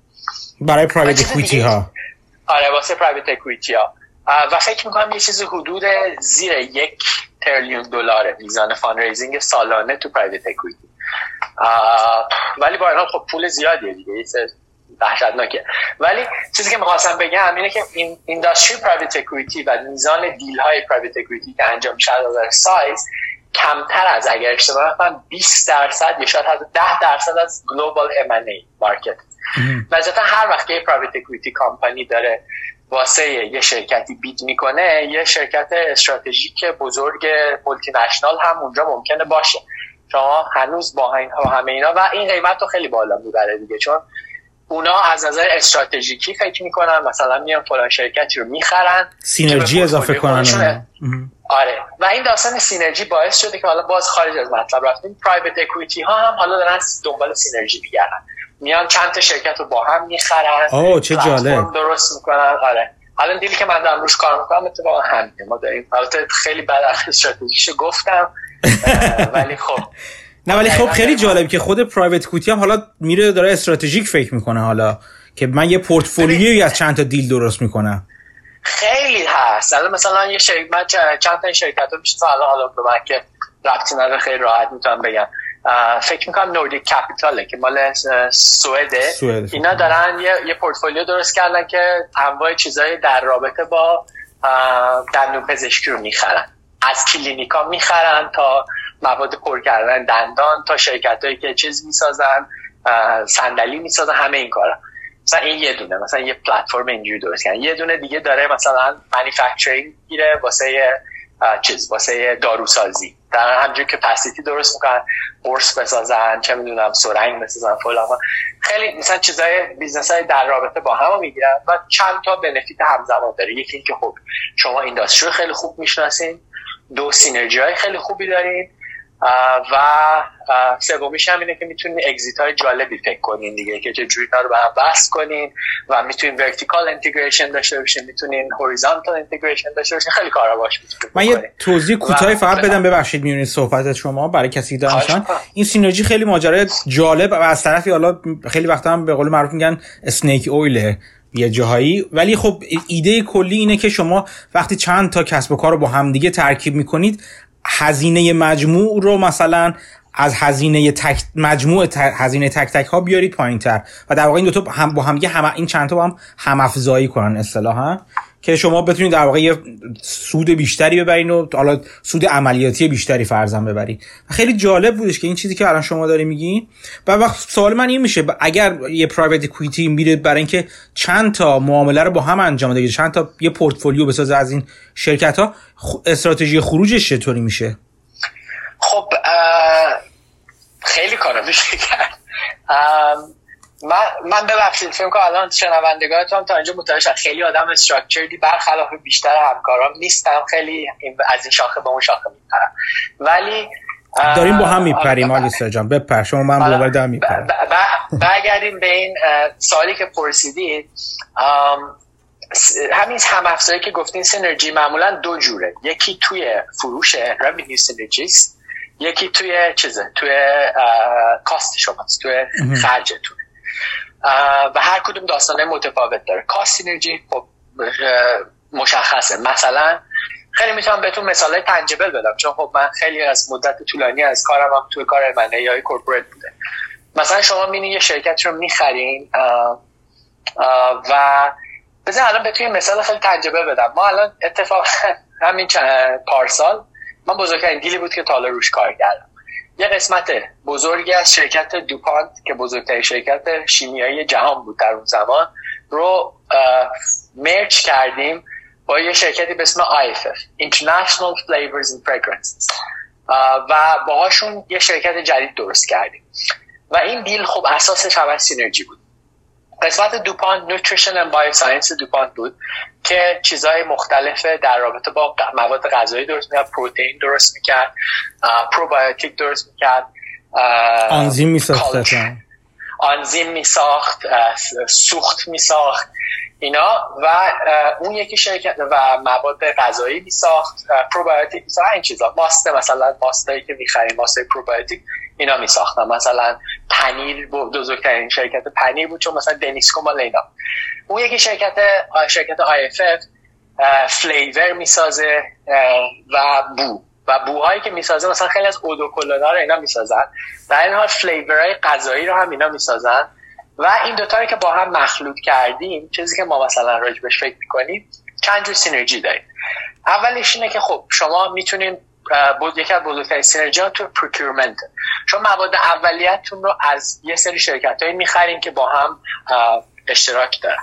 شما می‌تونین برین و فشار بیارین به اون فروشندهایی که به شما قیمت رو پایین بیارین میزان مواد اولیتون تغییر می‌کنه. خیلی کار میشه کرد. یه قسمتش مثلا اینه. اینجوری مثلا می‌تونی یه کاست خیلی بزرگ بگیر خیلی از گروهاتون با هم اوورلپینگن از نظر منابع انسانی میزان چیزا کارخونه هاتون مثل کارخونه ها رو میبندین.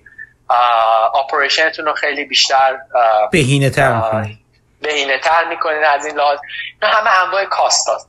ولی از اون طرف یه قسمت زیادی هم revenue داریم. ما خیلی cost ش اتفاقا روش زیاد چیز نکردیم. مالوب نداریم قسمت revenue شون شما می‌تونین یک offering یه یه offer خیلی کاملی واسه مشتریاتون داشته باشید تو مشتری شما مشتری ما حداقل هر دو تامون یه سری شرکت های خیلی بزرگ multinational بودن به اضافه یه سری شرکت های کوچیکی که مثلا DuPont بهشون دسترسی نداشت ولی اون شرکت آی بهشون دسترسی مثلا ما می‌تونیم یه عالم cross-selling بکنیم. مثلا موادی که این شرکت داره رو به مشتری اون یکی بفروشیم. مثلا فروش های جدید درست کنیم. اونا توی سری market هایی بودن که ما نبودیم. و در نهایت چیزی داشتیم خیلی بامزه بود. یه همبرگر از این Beyond Meat ا بود. چون DuPont، Beyond Meat و DuPont می‌سازه. یالا اینو نمی‌دونستم من. جالب بود. آره بیان بیان میت شرکتی که کلا 200 نفر آدم دارن. فرمول کردن مزه همه اینا رو میدن. ما ما میساختیم پکیجش ما میساختیم فقط اینا اسمش اسم اینا روش. اسم اینا روش آره. آره. بعد خلاصه اینا یه عکس معروف هست که همبرگره. مثلا از صفر تا صدش مثلا نون همبرگر آنزیم داره که میمونه مدت طولانی. پنیر صنعتی. گوشتش بویی که داره بوی خب گوشت تقلبیه دیگه رنگ داره بو داره فلان داره. اینا رو همه رو مثلا این دوتا شرکت با هم می‌سازن همبرگر DuPont بوده پس. همبرگر DuPont IFF بود که خب الان شرکتش IFF. شما دو جور بهینه سازی داریم. وقتی که دو تا شرکت رو که با هم شباهت دارن رو با هم مخلوط می‌کنن. یکی توی میزان درآمد یکی تو میزان فروشه. که این دوتا سورس ولیو خیلی بزرگه. و اگه این نباشه عملا شما چقدر دو تا شرکت با هم قاطی کنی؟ حالا می‌تونیم راجع به اینا حرف بزنیم. پس پس بگی بگم به سوال خودم. اگزیت استراتژی شرکت اون پی میشه که کل چیز رو کل پورتفولیو رو با هم بفروشه؟ وقتی تمام میشه کارش آره دیگه. آره دیگه شما کاری که می‌کنین شما این دو تا شرکت رو با هم وصل می‌کنین و از طریق وصل کردن دو تا شرکت یه شرکت با ارزش تر می‌سازین. با ارزش با مارجین خیلی بهتر با فروش خیلی بیشتر.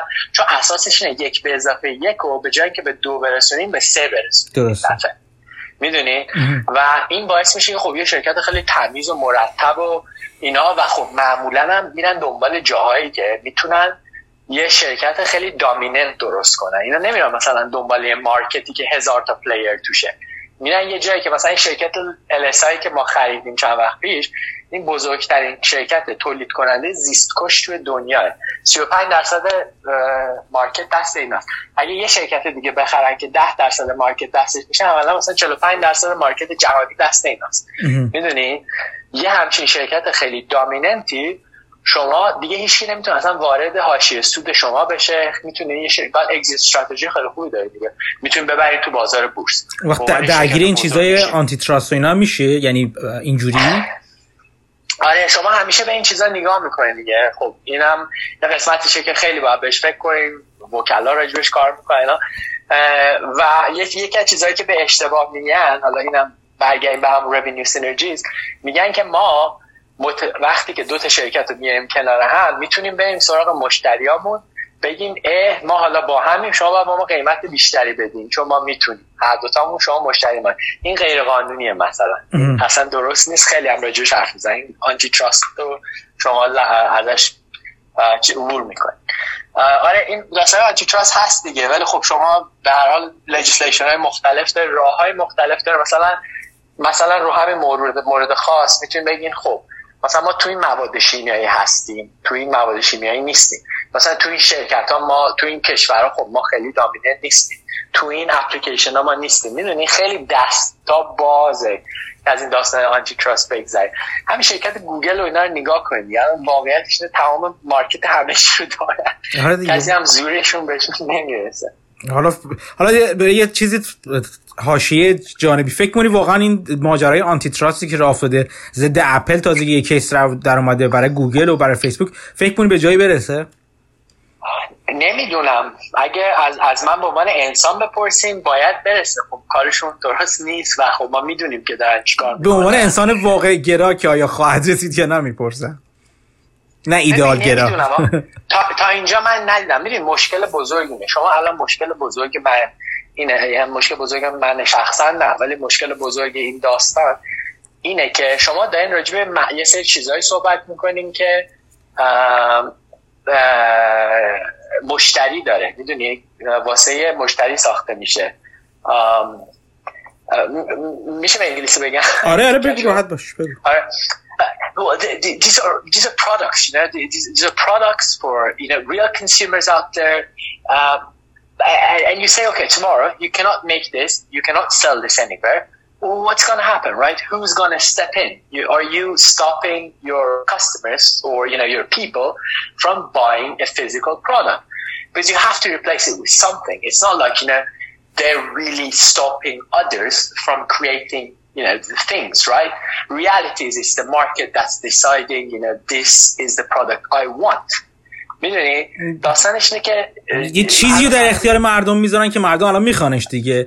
یعنی اونا آره. در واقع مصرف کنندگان و در واقع مشتریان که تصمیم می‌گیرن که این اتفاق بیفته یا نیفته. آره مثل اینکه بگین آقا از فردا گوگل حق نداره مثلا بیشتر از 40 درصد مردم دنیا رو بهشون search اجازه search کردن بده. خب بقیه‌شون چیکار کنن؟ بیان از سرچ انجینای ایران استفاده کنن. نه من اینو خیلی این حرفو خیلی قبول دارم. می‌خوان که واقعا اگه مصرف کنندگان می‌خوان همچین تغییری هم بدن باید به قول معروف میگن با جیبشون حرف بزنن دیگه. یعنی حاضر بشن هزینه اضافه تری رو بابت اینکه اون همافزایی وجود نخواهد داشت بدن که در واقع اون خدماتی رو که قبلا ارزون تر دریافت می‌کردن حالا گرونتر دریافت کنن دیگه. یعنی باید اگر واقعا براشون مهمه باید این حرکت رو انجام بدن. خب صدای منو میشنوید شما الان؟ من صدای شما رو میشنم آه خیلی خوب. ببخشید من عذر می‌خوام. فکر کنم یه اشکالی از طرف من اتفاق افتاد. من بذارید این برو دوستان رو به سکوت فرا بخونم تا دوباره با آلیستر عزیز ادامه بدیم. ببخشید عذر می‌خوام. من از اشکال پیش اومده در برنامه به گیرنده های خودتون دست نزنید. اشکال از فرستنده ست به قول تلویزیونی های قدیم. در مورد گوگل داشتیم می‌گفتیم. در مورد گوگل. آره آره. نه حالا حالا فقط داستان این بودش که به حال این شرکت ها اومدن به میزان زیادی سرمایه گذاری کردن رو آدما تو بشینن که راجع به چیزهای مختلفی فکر کنن مشکلات مختلف رو حل کنن. و نتیجتا یه میزان زیادی دانش و چیزهای مرتبط به وجود آوردن که این چیزهایی که می‌بینیم به نظر شاید ساده میاد ولی تک تک محصولاتی که دارن روش فکر شده روش کار شده و این تفاوت عملیاتی و کاری که دارن نتیجه از همینه و کل سال...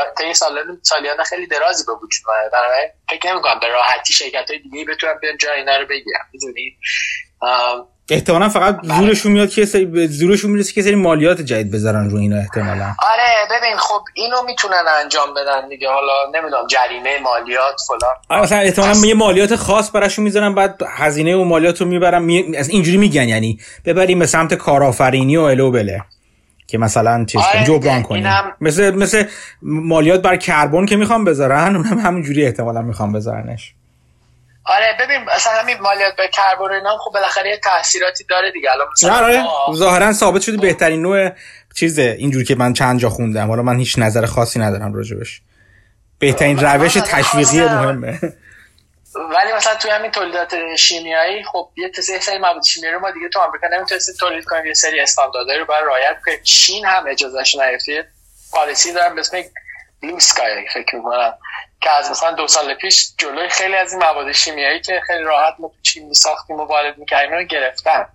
و خب می‌دونید بالاخره یه همکار چینی داشتیم خیلی حرف خوبی می‌زد. میگفتش که من این موضوع اول می‌گفت ما مثلا موقعی که بچه بودیم صدای گنجیش آسمون آبی ستاره تو آسمون همه رو داشتیم.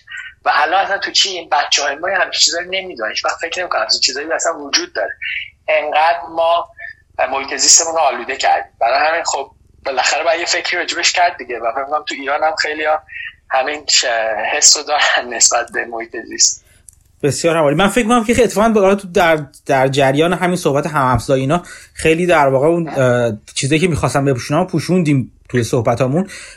اگه بذارید اجازه بدین یه خورده دنده رو عوض کنیم و بریم سراغ یه بحثی که چند وقت پیش شما توی توییتر مطرح کردیم و به نظر من خیلی بحث جالب بود و اون اومدن private equity بین در واقع سرمایه گذاران خورد بازار بود چیزی که آر شروع کرده. یه خود یکم در مورد این ماجرا توضیح میدین؟ حتما. خب private equity خب خیلی چیز exclusive ی بوده تو تمام این سالها. و تمام سرمایه که داشتم داستانی که صحبت کردیم شما یه صندوق سرمایه گذاری دارین که مثلا 5 6 درصدش خودتون به عنوان به عنوان اگه فکر کنیم private equity شرکت های private equity مثل شرکت های سهامی خاص می‌کنن به فارسی میگن کار می‌کنن. شما یه سری partner دارین که اینا پول خودشونو می‌ذارن بقیه پول رو از این سری سرمایه گذار تصمیمات اجرایی و مدیریتی رو در مورد این صندوق partner ها می‌گیرن. و بقیه هم سرمایه گذار. سرمایه گذاری private equity تا این موقع شرکت هایی بودن مثل شرکت های سرمایه گذاری بزرگ شرکت های سرمایه گذاری بزرگ کشوری مثل چه صندوق سرمایه گذاری کوبی صندوق سرمایه گذاری عربستان فلان فلان نروژ اینا. ساورن فاندا در واقع. آره به اضافه یه سری چیزا به صندوق های بازنشستگی مثل معلم های اونتاریو مثل فلان فلان فلان هم با این شرکت ها و یه سری آدم های خیلی خاص خیلی ثروتمند. همین آقای بیل گیت هم تو یکی از کسایی که سرمایه خیلی زیاد تو پرایوت سال گذشته گذاشت و این اینا خب اجازه داشتن پولاشون بیاد توی همچین چیزایی و پرایوت اکویتی هم خب اگه دنبال کرده باشیم با این داستان لبرج بای میزان خیلی خوبی چیز داره. برگشت خیلی خوبی داشته بله. و به اینا می‌داده. این برگشت ها و این شرکت ها اصلا شما نمی‌تونید واردشون بشید یه موضوع دیگه هم که هستش اینه که این شرکت هایی که خیلی معروفن همیشه راجع به این صحبت می‌کنم مثلا پرایوت اکویتی این شرکت های تارگتش از کجا میاد؟ وقتی شما مثل چیزه مثل مثلا رئیس جمهور آمریکا یه جوری تو خیلی از شرکت های خیلی بزرگ کی و فلان و فلان تمام آدم هایی که چیزی واسه فروش دارن با تمام اطلاعات ممکن میان سراغ شما. می‌دونین؟ مثلا شما دسترسی به چیزهایی دارین که هیچ سرمایه گذار عادی و حتی بقیه صندوق های private equity ندارن. هم اطلاعاتی هم غیر اطلاعاتی. هم اطلاعاتی هم غیر اطلاعاتی. چیزی که مثلا بهش میگن deal flow دیگه. اولین چیزی که شما نیاز دارین که شرکتی که بتونید بخرید. خب از کجا این شرکت پیدا می‌کنید؟ تو همینجور که تو خیابون که نیستش. درسته. این اطلاعات دست میاد سراغ شرکت های خیلی بزرگ. نه اولین کسایی که می‌دونن یه چیزی وجود داره. بعد تو سایزهای مختلف هم تعداد خیلی کمی هستن شرکت ها که بیت می‌کنن. مثلا توی این ترانزکشنی که ما روش کار کردیم دقیقا می‌دونستیم کی میاد. یعنی یه جوری که همه می‌دونن کی رقیبا رو می‌شناسن کیا آره 6 تا 7 شرکت هم همیشه هم این با اونه و حدودا هم می‌تونیم بگی هر چقدر اصلا هر کی چقدر پول داره در حال حاضر. تو فلان چیز. خلاصه. چیزی که وجود داره داستان به این تبدیل میشه که آقای مثلا بیل گیتس اجازه داره که هر سال ده درصد از سرمایهش رو بذاره تو صندوق هایی که به طرز شدیدی تو این سالهای گذشته تا حدی تونستن از S&P 500 مثلا خیلی ریترن بهتری بدن. و این خب باعث شده که یه سری سرمایه های داشته باشن که برگشت خیلی خوبی داره. و من و شما نمی‌تونیم یه همچین برگشت داشته باشیم. این برگشت خیلی خوب یعنی تو چه حدودی؟ حدود چیزی داری دستت که ما بدیم؟ من یه چیزی چند وقت پیش داشتم چیزی که من می‌دونم الان شاید دقیق خیلی نباشه ولی چند چند وقت پیش راجعش با پارکش ببین چه حدودی داره در مورد چه عددی حرف می‌زنیم ببین بال پارک من فکر می‌کنم بین سالای سالای تو سالای مثلا دهه 90 بازار آمریکا رو private equity با مثلا شرکت به طور اوریج تا مثلا 10 درصد هم بیشتر perform کرده. یعنی outperformance نسبت به S&P 500 آره. تو سالهای آره تو سالهای بلافاصله بعدش کم کمتر بود. دوباره توی مثلا 2010 و 11 12 چون deal ای خیلی خوب با قیمت های پایین بود دوباره مثلا 5 6 درصد بالا بود. تو سال گذشته تقریبا شبیه S&P 500 بوده. ولی چیز دیگه ای که هستش اینه که آقا شما چند تا شرکت می‌تونیم یعنی چجوری می‌تونیم همین که به پرفورمنس S&P 500 برسیدن خودش خیلیه. درسته. در حالی که مثلا هج فاندا خودتون بهتر می‌دونن. اصلا یه همچین ریترنایی نداشتن. خیلی افتضاح بار آوردن تو این سالا. در و سرمایه گذاریه که تا حد زیادی دست شماست یکی از خوبیه پرایوت که در نهایت آقا شما انتخاب می‌کنید. من حاضرم روی این شرکت پول بذارم یا نه دیگه. و چیزایی که می‌خواستم بگم این بود که ما راجع به سرمایه گذاری حرف که return به نسبت خوبی داره از این شرکت ها نشون دادن که می‌تونن target های خوبی رو انتخاب کنن و return های خوبی رو بسازن. آدم های معمولی به این دسترسی نداشتن. تا حدی که یه سری fund های درست شد fund of fund اینا خودشون سرمایه گذاری private equity بودن. سرمایه هاشون رو ولی از من و شما مثلا می‌گرفتن. در شما بانک exposure private equity درست کنین میومدین مثلا یه پولی به این fund fund می‌دادین. این یارو مثلا 4 5 درصد از شما management fee می‌گرفت 4 5 درصد واقعا؟ حالا بستگی داره دیگه. من حالا یه چیزی گفتم. بستگی داره. ولی بعضیشون آره. من گیر دادم بعضیشون مفی خوب میگه. من خیلی روی سکندری کار نکردم. حقیقتش تنها چیزی که باشون طرف بودم این بود که اینا یه سری بلاک های زیادی رو از شرکت هایی که توی 2008 اینا مشکل لیکویدیتی داشتن خریدن. مثلا کلا اینجوری هم اینجوری به وجود الان اینا کم کم دارن سعی می‌کنن که یه قسمت زیادی از فاندریزینگ های آیندهشون رو از جنرال پابلیک با داستان های پلتفرم های دیجیتال انجام بدن. منظور از پلتفرم دیجیتال چی هستش؟ من نمی‌دونم این چیزی که خودشون گفتن. نمی‌دونم اصلا خیلی واضح صحبت نکردن هنوز. نه من خودم هم حقیقتش خیلی دقیق مثلا نگاه نکردم یا بپرسم. چون اگه شما کنم یه شرکت دیگه هم این کار رو سعی کرده بکنه. حالا می‌تونیم بعدا نگاه کنیم رجوش حرف بزنیم. ولی به اتفاق مهمی که میفته واسه اینا اینه که خیلی از پاپ چیزی که خیلی مدتی نیاز داشتن این بود که بتونن هر سال پول بگیرن از اون و دنبال سرمایه گذار بودن که پولش رو در نیاره. درسته. برای همین با این پنشن فاندا و شرکت هایی که مثلا خیلی هورایزن طولانی دارن ولی الان خب اگه بتونم مثلا 25 درصدش رو از مارکت های معمولی بگیرن از من و شما اتفاقی که میفته اینه که واسه ما آیا اپورتونتی خیلی خوبی به وجود میاد که مثلا یه اکسپوژری هم ما به پرایوت اکوئیتی ها بسازیم. این که حرفی درش نیست ولی سوال این که همین دقیقا این, این آیا به نظر تو در واقع اگر سرمایه گذار خورد وارد این کار بشن ترنوور این چیز بالا نمیره ترنوور این سرمایه ها بالا نمیره؟ با این چه جوری می‌خوان کنار بیان؟ منظورت اینه که مثلا آره مثلا یکی پول بیاره مثل ETF ها دیگه. مثلا فرض کن که با این یه یه ETF رو مثلا بسازن اینا بعد مردم اون ETF رو خرید و فروش می‌کنن دیگه تو بازار آزاد. درست؟ تو بازار عمومی. درسته؟ درسته. بعد بله بله بله. بعد اون وقت این این نگرانی براشون پیش نمیاد که خب مثلا از من چیزی که دارم می‌بینم این پرایوت اکوئیتی انتظار دارن اون سرمایه بدونن که اون سرمایه که باش می‌خوام برن حالا معامله انجام بدن کنترلش رو تا زمان قابل قبولی دست خودشون هست. یعنی خیلی تلاطم و سرمایه رو نمی‌تونن قاعدتا بپذیرن. این براشون مشکل ساز نمیشه؟ ببین اینا خب یه سری ریسکایی که احتمالا اگر واقعا بخواین کار رو انجام بدن روش فکر کردن. من احساس می‌کنم یکی از دلایلش اینه. حالا میگم من که خب دقیقا نمی‌دونم کار investor relation رو نمی‌کنم.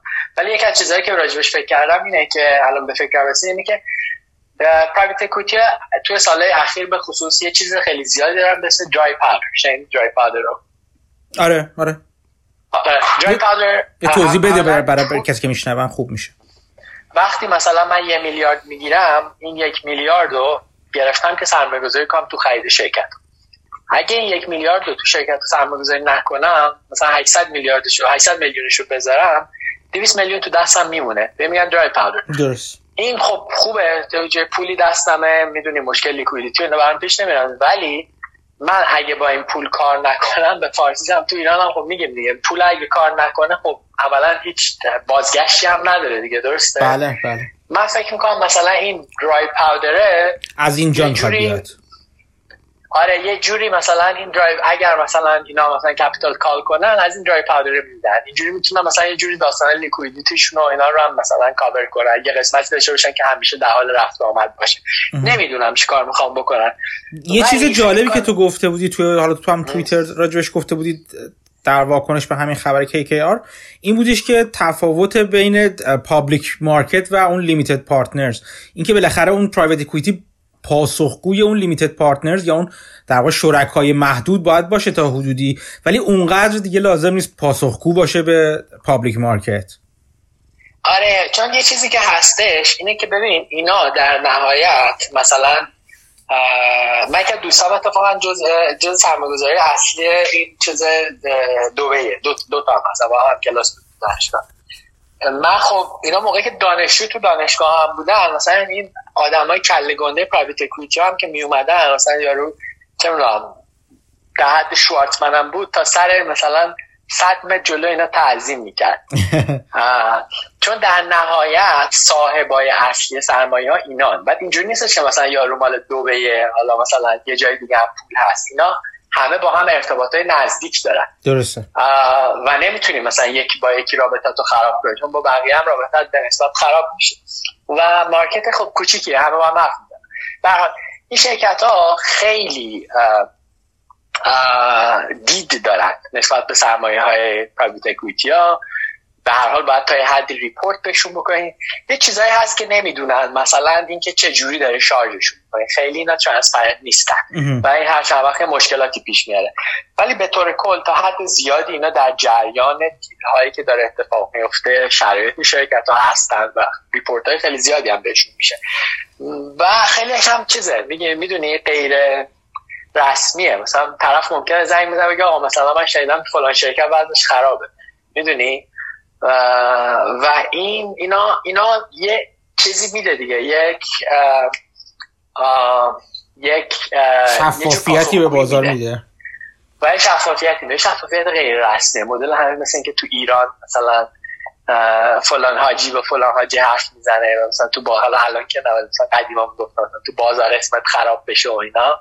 برات بد میشه. این چیزا هست. می‌دونی؟ یا بود. حالا اینا شاید می‌خوان از این موضوع فرار کنن. من چیزی که متوجه شدم به طور کل هر چی شما از نرم هایی که تو سالهای طولانی به وجود اومده جدا, جدا بشی اتفاقهای غیر قابل پیش بینی ممکنه بیفته. یکیش همینه که گفتیم مثلا می‌تونه میزان reporting کم بشه. از اون طرف هم خب اینا چون خیلی لازم نیست شفافیت داشته باشن خیلی می‌تونن تصمیم های قطعی تر و سریعتری شاید بگیرن درسته. و یه چیزی رو فراموش نکنیم. ببین پرایوت اکویتی در نهایت طرف 20 درصد 30 درصد از پول خودش هم تو این صندوق داره. اینجوری نیستش که هیچ چیزی هیچ سکینی توی گیم نداشته باشه. همیشه شما پول خودت هم وسط گیره و درآمدت به این رفت داره. می‌دونی؟ اینجوری. نیستش که بگی آقا مثلا به درک. برای همین یه, یه بالانس بین همه اینا هستش دیگه. درست. آره. فکر کنم به عنوان حالا من یه چیز خیلی خوبی اومدیم یعنی یه دید کلی خیلی خوبی اومدیم. من یه چیزی که در واقع حیفم میاد این حرف رو در واقع صحبت نکنیم.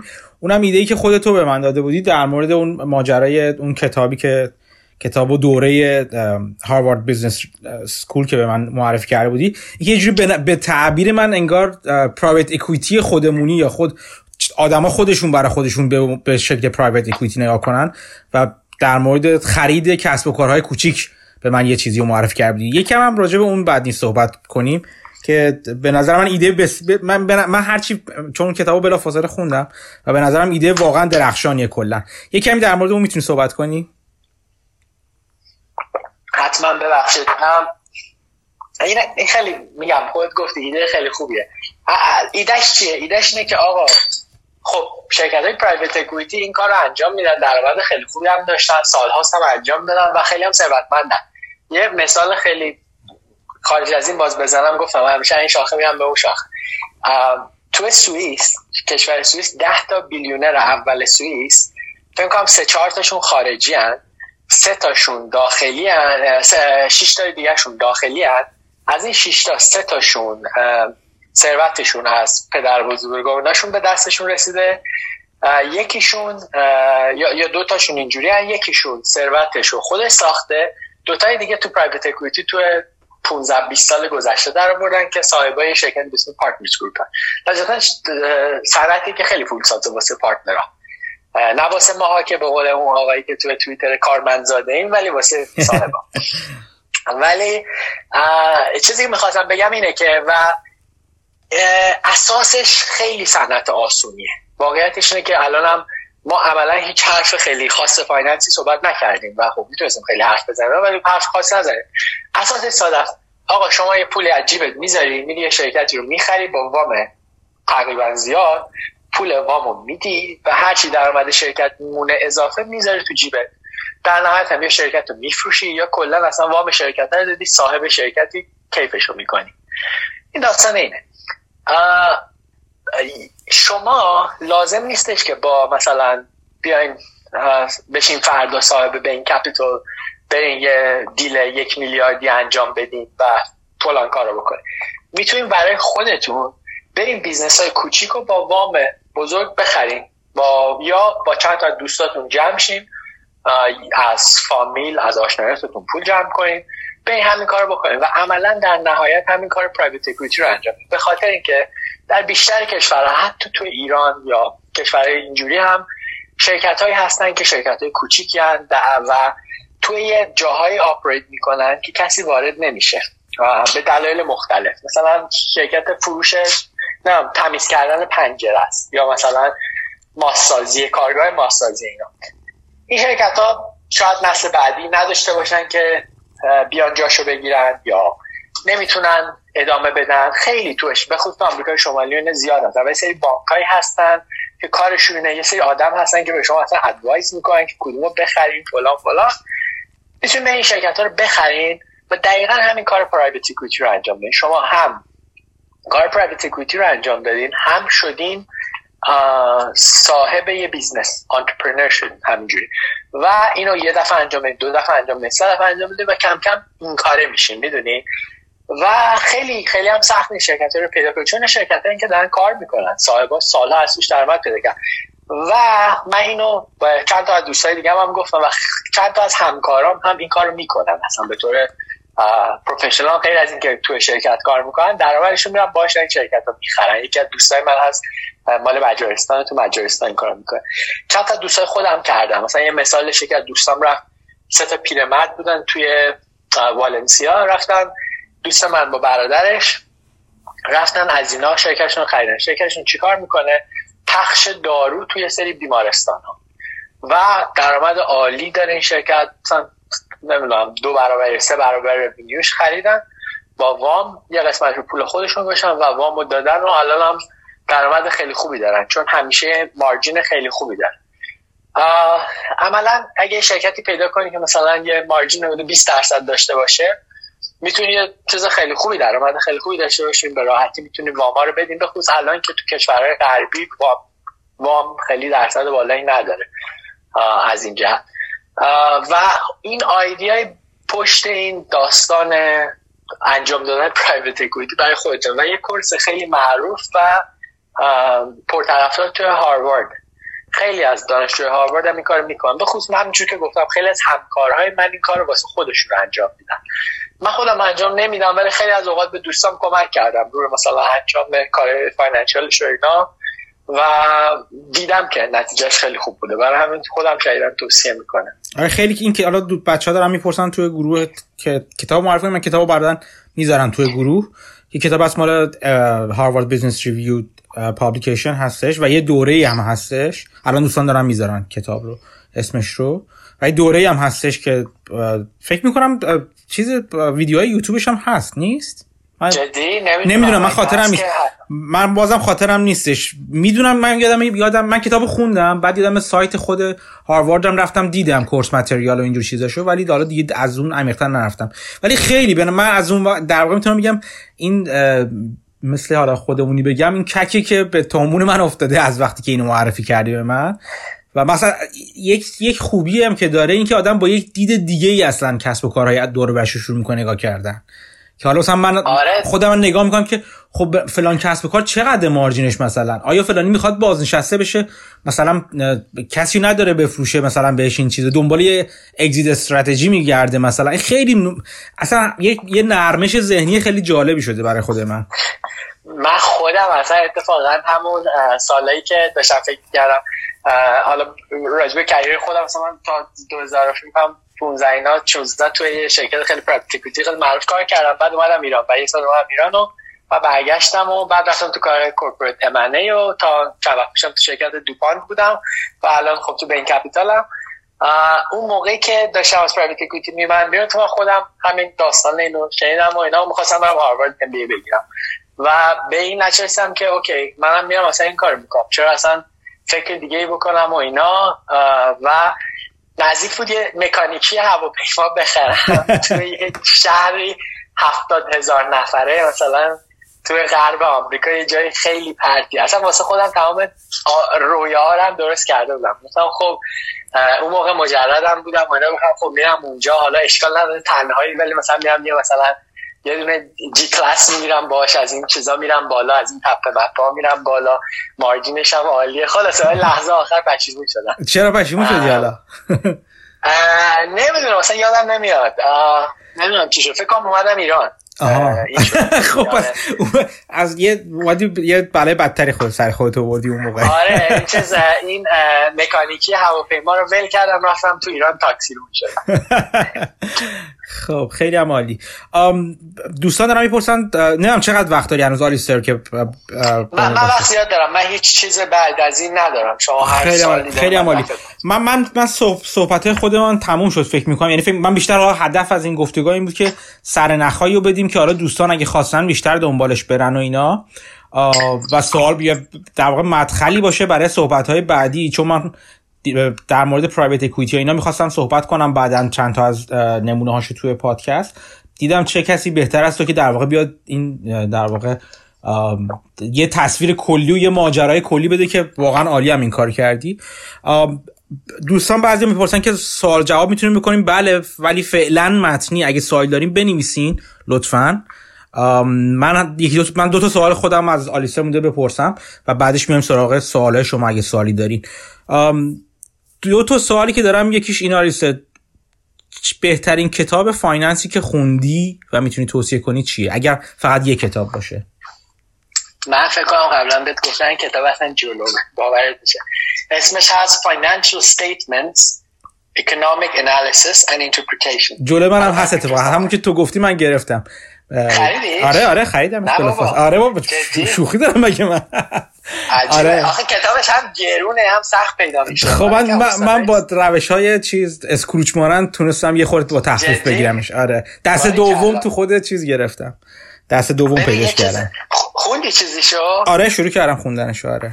ببین یه چیز خیلی جالبی که داره اینه که نمی‌تونم بگم بهترین کتاب مثلا حسابداری دنیاست یا بهترین کتاب finance دنیا ولی ریزکاری خیلی جالبی رو باز می‌کنه و یه پلی می‌زنه بین حسابداری و دانش فهمیدن business ها فکر کنم این چیز خیلی value بشه و آدمی هم که نوشته خب استاد من بود و رئیس جز کسایی بود که اصلا IFRS و انگلیس رو این اصلا سیستم حسابداری انگلیس و اینا رو این درست می‌کنه خود خود همین بحث IFRS خیلی بحثش به نظر من از نظر خیلی خسته کننده ولی به نظر من بسیار شیرین و جذابه. حالا اگه فرصت باشه یه بار بعدا شاید دوباره نشستیم با همدیگه راجع به سیستم های حسابداری با همدیگه حرف زدیم. خیلی جالبه به نظر آره. من. من کتاب خیلی دوست دارم ولی راجب چیزهای دیگه من مثلا نگاه کردم تو شما چند تا کتاب راجب option معرفی کرده بودی؟ اونا اتفاقا از اون پنج تا کتاب دو تاشو روز اولی که من رفتم توی trading floor کار کنم گذاشتن جلو گفتم برو بخون برو بخون. کدوم کتاب حال و اینا رو؟ حال و مکمیلان رو خیلی اغلب میگن به تریدر آره دقیقا حال مکمیلان فکر کنم اونیه که چیزه روش دونه نمودار مارک کشیده آره. برای اون. خلاصه چی دیگه؟ و کتاب هم مثلا قشنگ معلوم بود تا حالا قبل از آن به صد نفر دیگه هم دادن. آره دقیقا. نفر آخره. آره. آره. این کتاب چیز تریدینگ فلوریاس خب آره این یک یک کتاب. اگه بخوای اگه من ارفاق کنم بگم یه کتاب دیگه هم می‌تونی از تو فایننس بگی چی؟ یه کتاب دیگه می‌تونم تو finance بگم. سوال خیلی خوبیه. من کتاب دیگه تو finance نمی‌تونم بگم. یه کتابی روی من می‌تونم بگم یه کتابی خیلی کتاب هست. مثلا یه کتاب از M&A A to Z مثلا. خیلی داستانهای مختلفه چیزهای M&A گفته و اینا. ولی به نظر من برای چیز finance اولین چیزی که باید یاد بگیرید مدل کردن. به نظر من اینو این skill یه که از توی کتاب نمیشه یاد گرفت انجام دادنیه. درسته. financial modeling باید بلد باشی و اینکه دانش اینکه چجوری شرکت ها رو قضاوت کنیم قسمت زیاد کار ما اینه. ما میریم شرکتی رو پیدا می‌کنیم بهش نگاه می‌کنیم و تصمیم که آیا این شرکت شرکتی که در پنج سال آینده می‌تونه رشد خوبی داشته باشه fundamental خوبی داره فلان فلان اینا اینا با کار انجام میشه به نظر من. کتاب به طرز خاصی نمی‌تونه جاشو بگیره. ولی اینا دانشهایی نیستش که یاد گرفتنی نباشه. بدترین اتفاق تو این جور چیزا اینه که مردم فکر می‌کنن که یا خیلی آسونه یا فکر می‌کنن اصلا نمیشه یاد گرفت. اتفاقا finance رو خیلی راحت میشه یاد گرفت. فقط کار می‌خواد مطلب می‌خونی و انقدر می‌خونی تا یاد می‌گیری. کتابه رو من می‌ذارم حتما اسمشو. حالا توی چیز شو آره، من اصلا عکسش می‌ذارم. حالا من دارم سوالا رو می‌بینم. خب این کتاب های آره. finance بود اون بگو بگو. یه چیزی بگم. کتابی که رو تاثیر گذاشت خیلی یه کتابی هستش. فکر می‌کنم یه پرو و اصلا من معمولا کتاب های leadership و اینی که شما در برین کار کنید خیلی موفق باشین بعضا مزخرفه. بیشترشون هم به نظر من فقط یه idea ی خیلی مهم central ی داره که تفکر کتاب اینه و بقیه کتاب فقط می‌خواد اینو برای شما ثابت کنه. کتابی که رو من خیلی تاثیر گذاشته یه کتابی بود به اسم نگاه ناپلون ناپولینز گلانس آه این اسمش من شنیدم. چیه این کتاب؟ این یه یه کورس هم هست اتفاقا تو دانشگاه کلمبیا تو تو ام بی کلمبیا. این عملا تمام چیزش اینه. میگه شما تا الان به ناپلون فکر کردین به, به جنگ های ناپلون. مثلا جنگ های قبل از ناپلون اگه شما نگاه کنی اینا همه مثلا چه می‌دونم جنگ برلین مثلا چه می‌دونم مثلا چیزی گفتم. یا مثلا واترلو حالا بگیم. حالا نه قبل از قبل قبل از اینکه پدرش من خیلی خوب یادم میاد حقیقتش مثلا جنگای قبل از ناپلون و اینا مثلا همه تو شهرهای بزرگ بود تو جاهایی بود که معروفه فلان. ولی اولا جنگ ناپلون نگاه کنید استرلیز واترلو مثلا چه می‌دونم. تو در دهات جنگیده بیشتر. آره همش تو در دهات جایی که اگر ناپلون اونجا نجنگیده بود اصلا اصلا وجود نداشت این جا چیزی که میگفتش این بود. میگفتش که ناپلون و خیلی از رهبرهای دیگه و بقیه رو مثال میزن مثلا یه تعداد زیادی از رهبرهای مختلف خیلی هم نظامی مثال میزن این ناپلون کاری که می‌کرد این بود که خودش رو خیلی آماده می‌کرد و عقیدش این بود که باید ارتشی داشته باشه که خیلی داینامیکه. مثلا خب می‌دونی که خیلی روی توپ و تکون دادن ارتشش و اینا فکر می‌کنه خیلی بیشتر اتفاقا آدمی بود که توی موضوع لاجستیک و بله. توپ و اینا خیلی چیز بود. چون خودش اصلا افسر توپخانه بود. بعد می‌گفت کلا این آدم تفکرش بود که یه ارتش داشته خیلی داینامیک باشه و خیلی آماده باشه. و هی بگرده و هی تکون بخوره تا موقعی که یه دفعه می‌دید الان یه موقعیت خوبی واسه حمله به رقیبش. و خیلی از اوقات ارتش های مخالف و هی دنبال خودش این برنامه میکشون. یه دفعه توی جای خیلی بیخودی به اینا حمله می‌کرد. و کلا همین دیدگاه توسعه می‌داد به همه چی. می‌گفت شما هم تو زندگی جوری که باید به کریرتون به زندگیتون به چیزتون فکر کنید اینه. شما باید آماده کنید نگه دارین و همینجور بگردید تا اون لحظه ای که لحظه درستشه اون حمله ها رو انجام بدید و یه جور حالت این ناپولونز گلانس رو نسبت به دوربر خودتون زندگی خودتون نسبت به آدمای نسبت همه چی داشته باشین. همیشه باید خیلی آماده باشین که اون لحظهش که شد کارتون انجام بدید به حال این چیز کتابی بود که من خوندم آره من می‌خواستم ازت بپرسم الان یه چیز بزنم رسید بی ربط کاملا بی ربط به این حرفه ولی خب میگم این ماجرای دایجان ناپلون هم که جنگ‌های ممسنی و کاظم ممسنی شاید به خاطر همین بود. تو جاهای بی ربط رفته بود این دایجان ناپلون هم جنگیده. تو این کتاب پزشکزاد چیزی که می‌خواستم بپرسم این که دومین کتابی که می‌خواستم بپرسم این که کتاب غیر فایننسی که حالا اگر چیزی دیگه غیر از در واقع ناپولونز گلانس می‌خوایم معرفی کنی چی معرفی می‌کنی؟ ببین من حقیقتش کتاب خیلی می‌خونم کتاب چی داری می‌خونی؟ الان داری چی می‌خونی همین الان مثلا؟ الان من آخرین کتابی که خوندم تو کتاب آرسن ونیگر رو خوندم. خب. آره جالب بود بعد نبود. یه کتاب دیگه دارم می‌خونم به اسم um, field guide to lies and statistics. راجبه اینه که چجوری ما خیلی توان فهمیدن داده ها و اینا رو نداریم. و چیز نمودارها ما رو که کم گیج می‌کنه و چجوری از این استفاده می‌کنن روی ما. شبیه how to lie with statistics. آره دقیقا. یه کتاب دیگه هم که مثلا چند وقت پیش خوندم جالب بود کتاب چیزو خوندم همین کتاب اسمش چیه؟ بهتم فکر کنم گفتم این کتاب The Man Who Solved the Market. آه مال چیز؟ مال رنسانس مال این آقای. آره دقیقا. آره. این مثلا جالب بود آره. بد نبود. آره کتاب زیاده می‌دونی؟ ولی چیزی که من متوجه شدم تعداد زیاد این کتاب ها یه نظر خیلی محدود داره و سعی دارن همش همین نظر رو کتاب رو زیاد یعنی میزان ورقا رو زیاد کردن که همینو به شما بقدر میشه شاید خیلی راحتتر و آسونتر آره. نظر واقعی کتاب رو فهمید. به خاطر همین الان business چیز داره خیلی رونق گرفته خلاصه کتاب ها الان یه سری آره. یه سری کسب و کارهایی افتاده مثلا اپایی رو افتاده که بهتون خلاصه کتاب میفروشن به اینکه خود کتاب آره. چیز کنی. میگم این کتابا چیز. من حالا اگه بخوام یه سری خیلی سوال راجع این کتابا می‌پرسم مثل از کتابای مرجعی که تو این سال خوندم و تو دانشگاه مجبورم کردم بخونن اینا رو بهتون معرفی می‌کنم. حقیقتش میگم مشکل بزرگ خودم اینه که خب یه قسمتی از کار رو تو کار یاد گرفتم یه قسمت دیگه هم خب تو دانشگاه با جزبه اینا خب درسم درس finance و اینا خوندم. ولی خیلی خب کتاب مرجعی که می‌شناسم حتما می‌ذارم اینجا خیلی هم. انشالله همه می‌تونم پیدا کنم خب بریم سراغ سوالا اولین سوال که پرسیدن که از کجا میشه شما رو پیدا کرده دنبالتون که تو social media؟ اینم حتما می‌ذارم. توییتر کدوم کدوم پلتفرم برات راحت تر هستش؟ آه توییتر فکر می‌کنم. من توییتر فقط چیزی که می‌کنم.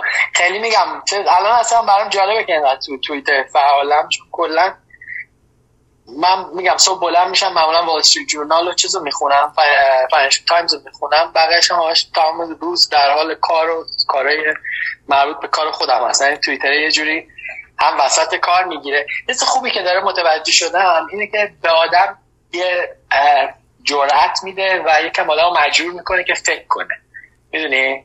حرف بزنه. شما خیلی از اوقات در زندگی صدای خودتون رو از دست می‌دید. به خاطر تمام عوامل بیرونی. چون همیشه غرق در چیز خیلی خاص هستین. اون توانایی فکر کردن و تحلیل کردنتون کم کم کم میشه. در طول سالیان به خصوص اگه کارهای خیلی پشت هم شبیه هم انجام بدید. پرسیدن که در مورد اون تجربه اون شرکت پخش دارو تو والنسیا همچین شرکت هایی رو از کجا میشه پیدا کرد؟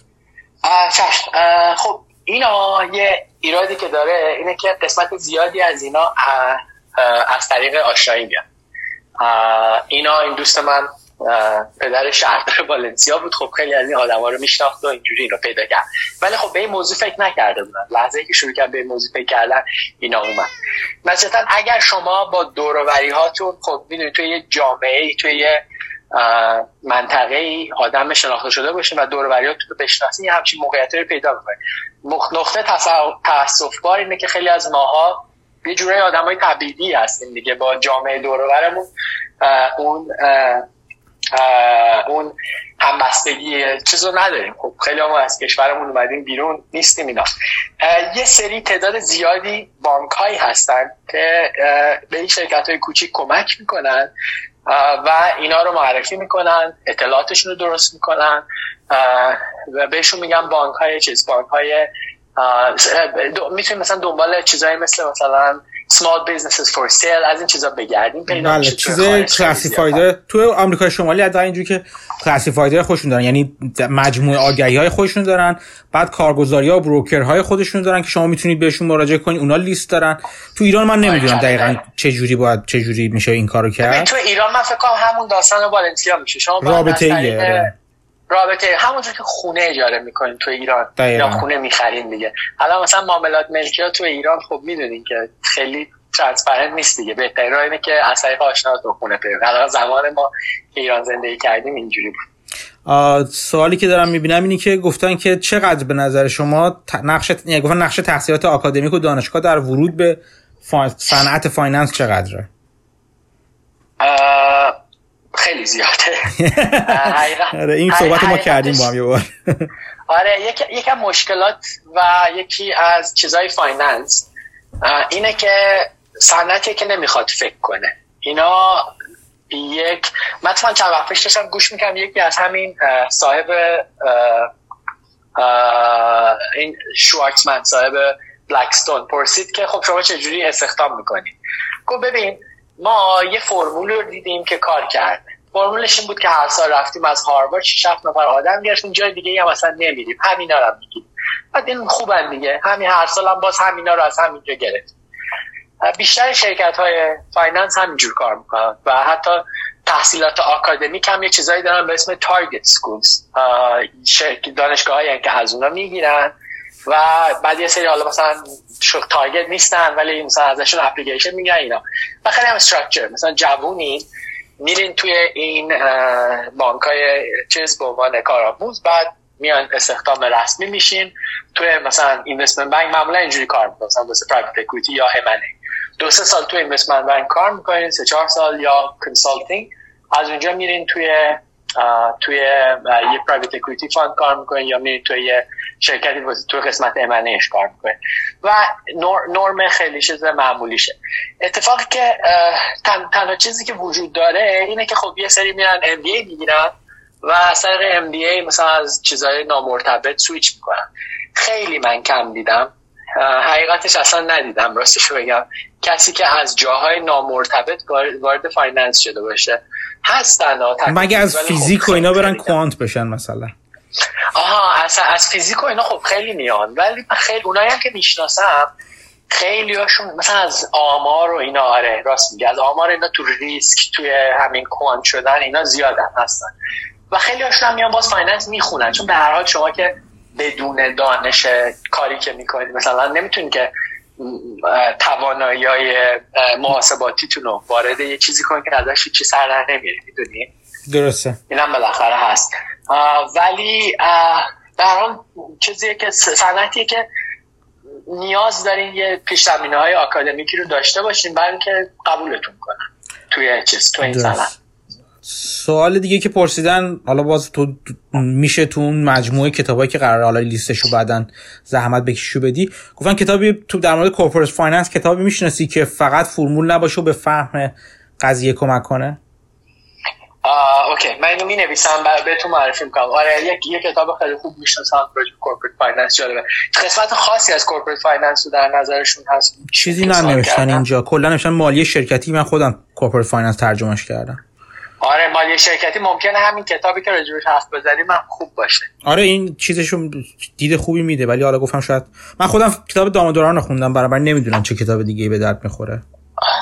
دامودران کتابش چیزه بیشتر راجب والویشن نه یک corporate finance هم داره. یک corporate finance هم من کلا با داماد با فهم یعنی با دامودران مشکل دارم با اینکه بسیار آدم خوبیه با سوادم از همه چیز ولی کلا به من نمی‌سازه زیاد دارن نمی‌دونم چرا. هر آره، دفعه نمی‌دونم. من ببین من چیزی که فهمیدم اینه که خیلی یکم مسائل رو ساده می‌کنه. نمیگم خیلی ولی یکم مسائل رو ساده می‌کنه. من خودم به شدت به همه توصیه می‌کنم که این دوره وال استریت پرپ رو برین بگیرید اشکالش اینه که بسیار گرونه. من فکر کنم من حالا برای اون برای اون نقشه دارم. من قرار برای اون بشینم خودم دوره رو برم بعد بگیرم برای همه شروع کنم همون رو دوباره توضیح دادن تو یوتیوب. آره خب من نمی‌تونم به عنوان یه چیزی رو خیلی توضیح بگم ولی خب من پیشنهادم این بود که یکی از چیزا لطف کنه بله.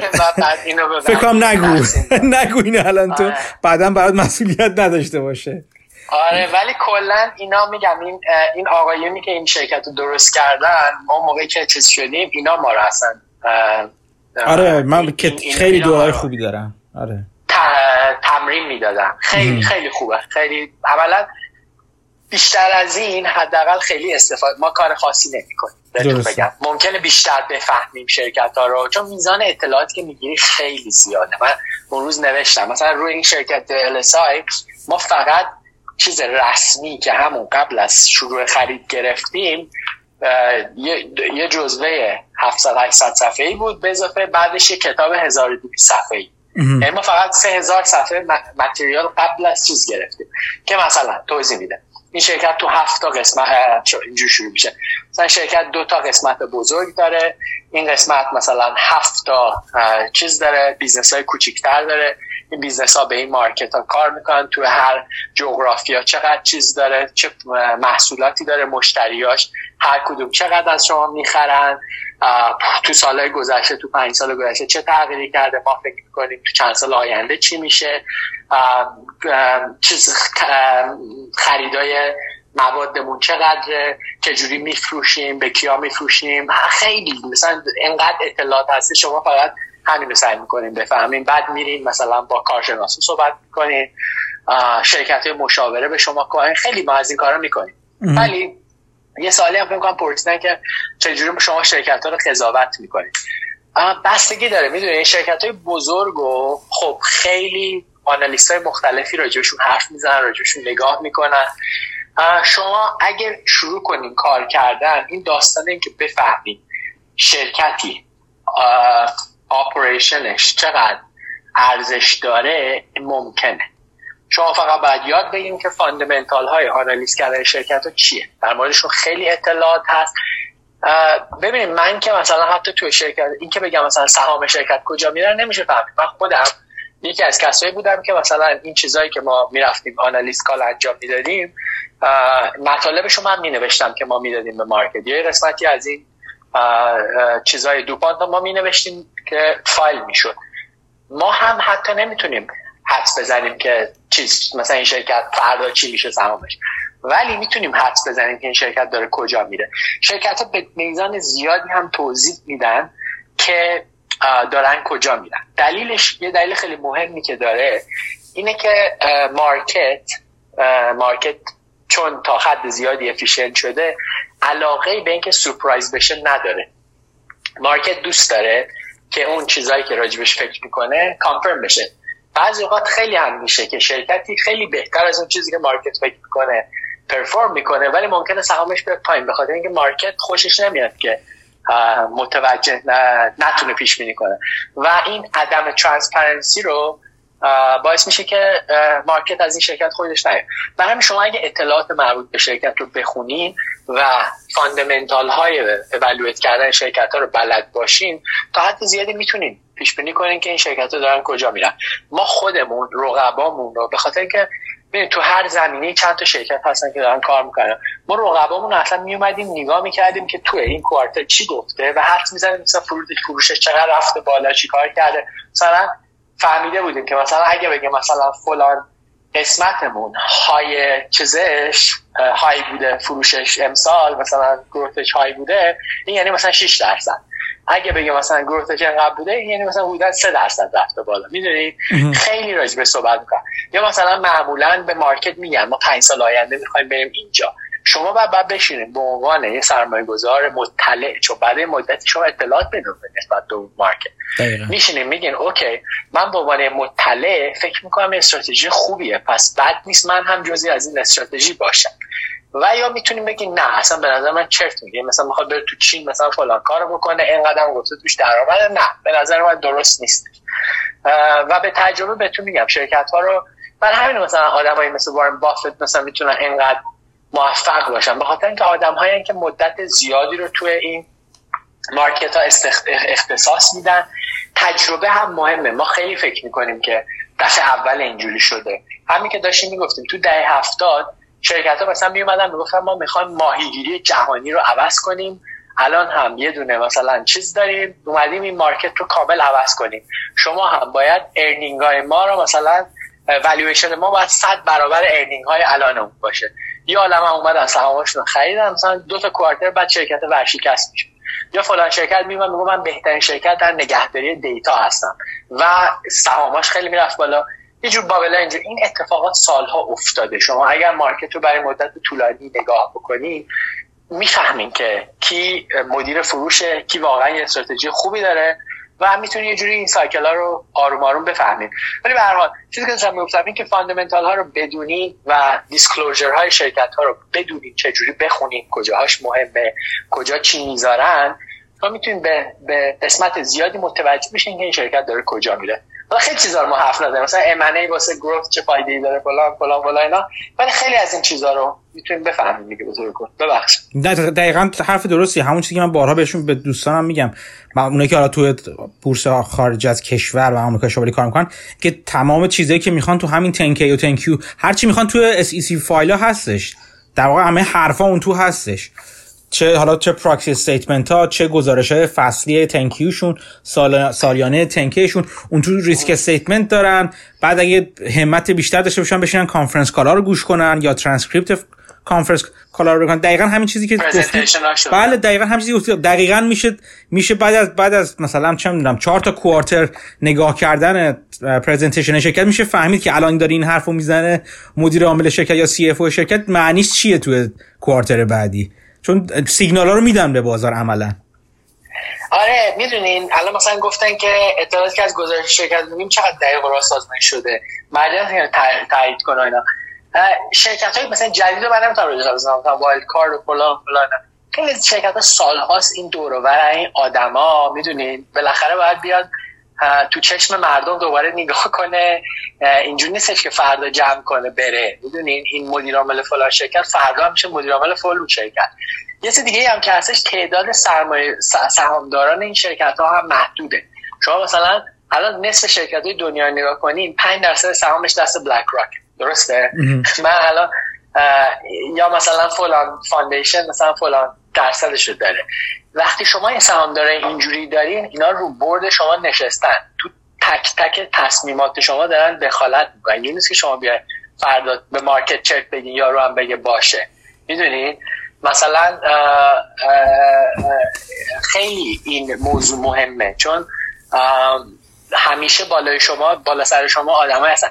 در یه جهاتی می‌تونین شما مثلا انقدرش رو خراب کنین یا مثلا فلان چیز رو نگین و اینا. ولی تصویر کلی خیلی مهمه. من چند سال پیش مقاله خونده بودم خیلی رو تصویرش هرچی هم گشتم پیدا نکردم با یکی صحبت کردم از های خیلی معروف اینوستمنت دنیا بود که بازنشسته شد بهش شما ده تا مثلا لسنی که دارین چیا هستش یکیش این بود که گفتش ببین شما نمی‌تونید هیچ وقت مارکت رو دقیقا پیش بینی کنید ولی این جهت این شرکت رو ببینیم که کجا میره.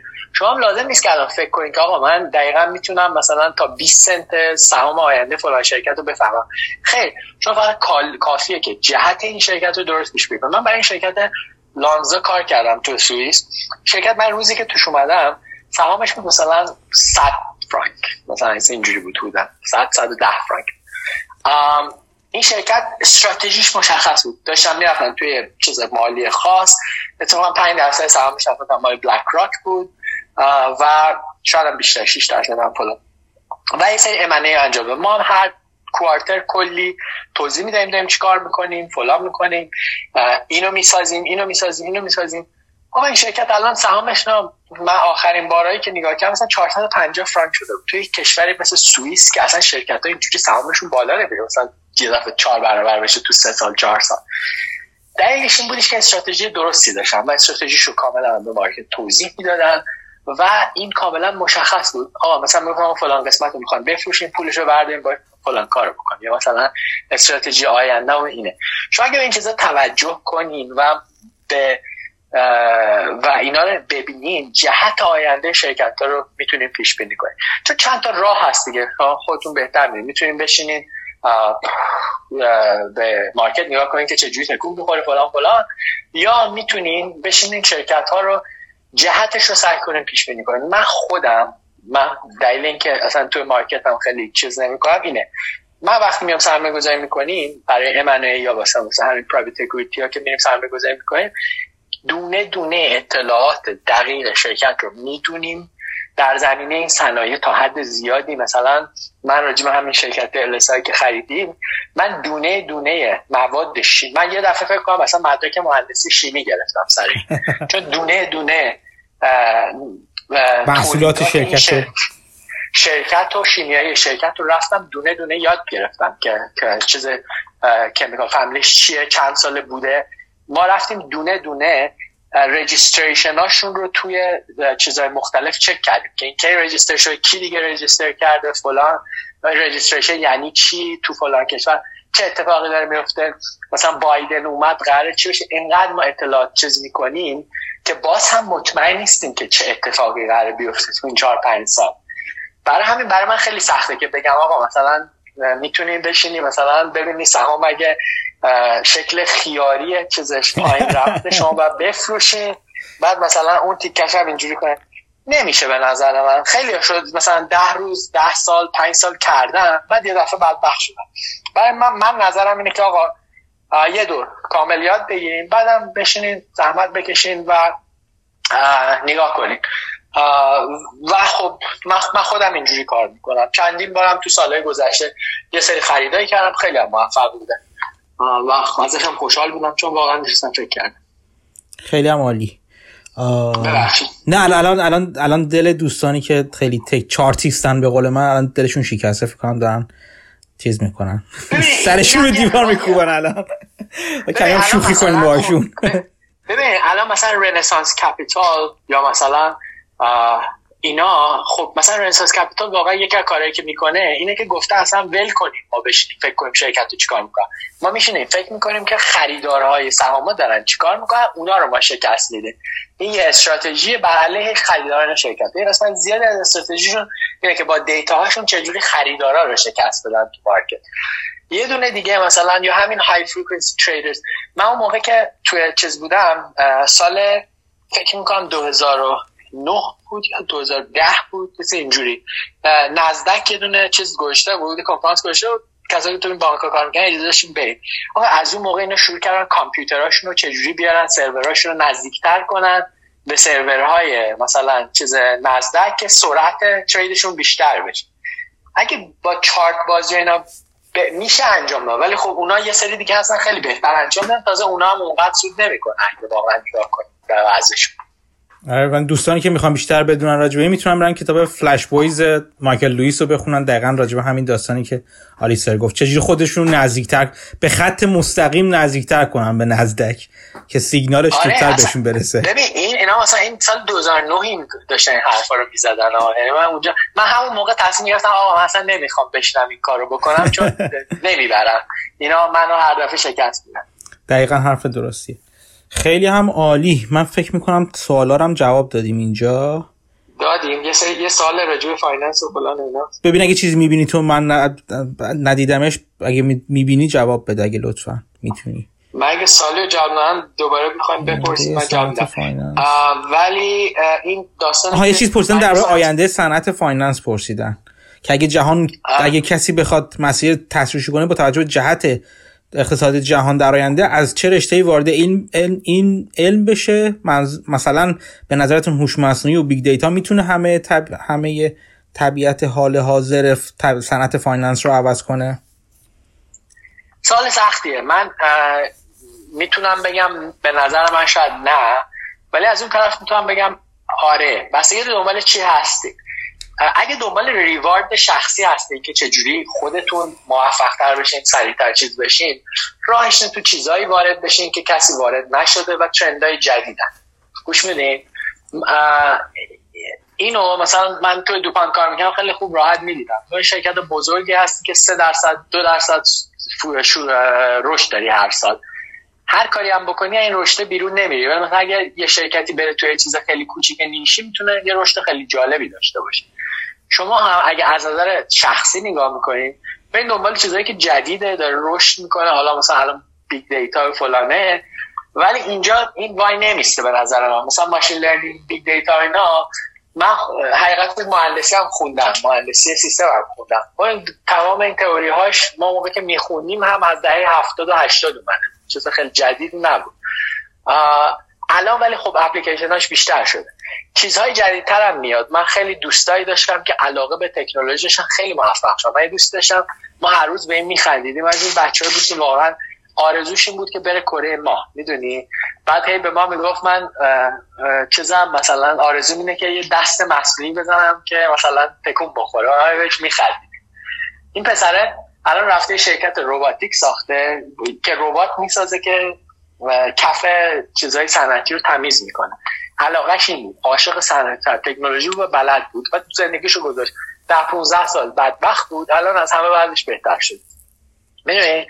چیزای جدید خب همیشه و اگه علاقه داشته باشین خب یه چیزی میده. بیشتر فکر کن چی علاقه دارین و اگه واقعا دنبال لیست هستین که خیلی بهتون reward داره دنبال همین چیزا بریم. مثلا تو خود finance دوستای من که همسنای من بودن دلشون خیلیشون رفتن تو این داستان ESG و خیلی موفق شدن. چند تاشون الان مثلا head ای ESG واسه چند تا از این fund ای خیلی بزرگن مثلا. مثلا علاقه نداشتم برام دنبالش نرفتم. ولی چیز جدیدی بود خیلی راجبش حرف می‌زدن و هر کی هم که سریع می‌رفت یاد می‌گرفت به جای می‌رسید توش. به نظرم این چیز من بود. حالا نمی‌دونم چقدر جوابتون دادم از diversification پرسیدن گفتن چقدر چند تا صنعت رو فکر می‌کنی باید تو پورتفولیو داشت؟ آه. من میگم من که فکر کنم خیلی مستقیم بهتون گفتم که من چیز پورتفولیوی نیستم. ببینید می‌تونین اگر واقعا بخواین از لحاظ تئوری نگاه کنین خب diversification diversification کار می‌کنه. ما منم از اون چیزی اومدم از اون مدرسه اومدم که به ما یاد بدن که آقا اگه diversify کنین پول خیلی زیاد واسه trade ندین. در دراز مدت خودتون رو می‌تونید در نهایت برسید به مارکت و ریترن خیلی خوبی داشته باشید. ولی من خودم راجع خودم بگم من شخصا برای خودم فقط وقت روی و اینجوری سرمایه گذاری شخصی می‌کنم. نگاه می‌کنم که چه صنایعی خودم رو می‌ذارم جای یه آدمی که علاقه داره به دنیای اطرافه. نگاه می‌کنم می‌بینم چه صنایعی به نظرم میاد که یه دفعه داره تو چشم میاد. چه محصولاتی داره تو چشم میاد چه محصولاتی برام جالبه و یا چه ترند یه ترند جدیدی تو دنیا پیدا می‌کنم. و میرم راجع به اونا می‌خونم هی بیشتر واردش میشم تو شرکت هایی رو پیدا می‌کنم که به نظرم تو مارکت دارن آوت پرفورم می‌کنن بقیه رو و برنامه واسه آوت پرفورم کردن چند ساله اون دارن و توی سرمایه گذاری می‌کنم براتون یه مثال می‌زنم. من اون سالهایی که 2008 و اینا که وضع دنیا به هم خورد یه دفعه متوجه شدم این پولدارا هی هم پولدارتر میشن. در حالی که مثلا فقرا خب هی فقیرتر میشن. و یه چیز خیلی gap بزرگی به وجود اومده و نظرم یه دفعه رفت طرف market چیزای لوکس و شروع کردم سرمایه گذاری روی شرکت هایی که توی market های لوکس کار می‌کنم و تمام برند روش تحقیق کردم. میزان زیادی از سهام مثلا شرکت هرمس رو خریدم. شما الان برید نگاه کنید که ببینید تو اون چند سالی که ما خریدیم چه اتفاقاتی افتاد. یا شرکت خود LVMH و اینا رو. اینا چیز بودن. اینا چیزایی بودن که خیلی رشد کردن و خیلی موفق شدن. من اگه جای شما بودم من خودم اینجوری سرمایه‌گذاری می‌کنم. نگاه می‌کنم به چیزهایی که خودم هم بهش تا یه حدی شاید برام برام جالب باشه برام. چون خودم رو می‌ذارم جای آدمی که یکی از آدم های دنیا. بالاخره یکی باید محصولات رو بخره یا استفاده کنه. یا مثلا راجع داروسازی خب من متوجه که ترندی وجود داره که شرکت دیگه دارو نمی‌سازن. دیدن یه شرکت دیگه می‌سازن و هی داره این بیشتر و بیشتر میشه. پس یه رشدی ما در شرکت هایی که سازنده دارو هستن نه صاحبانش دارو برم فوکس کنن. مثلا من خودم اینجوری نگاه می‌کنم.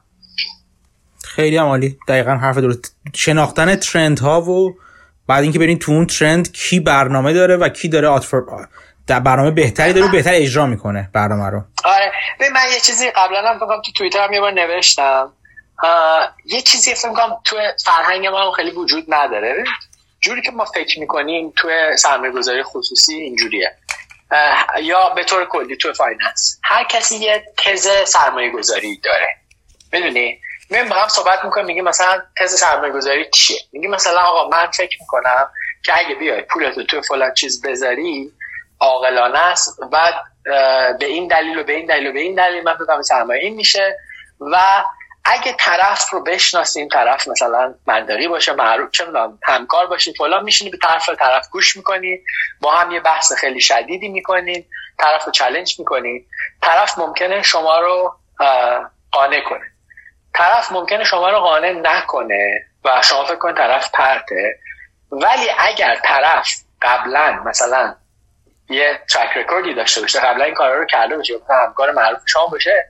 شما شاید یه چیزی وجود داره که من ندیدم در این زمینه.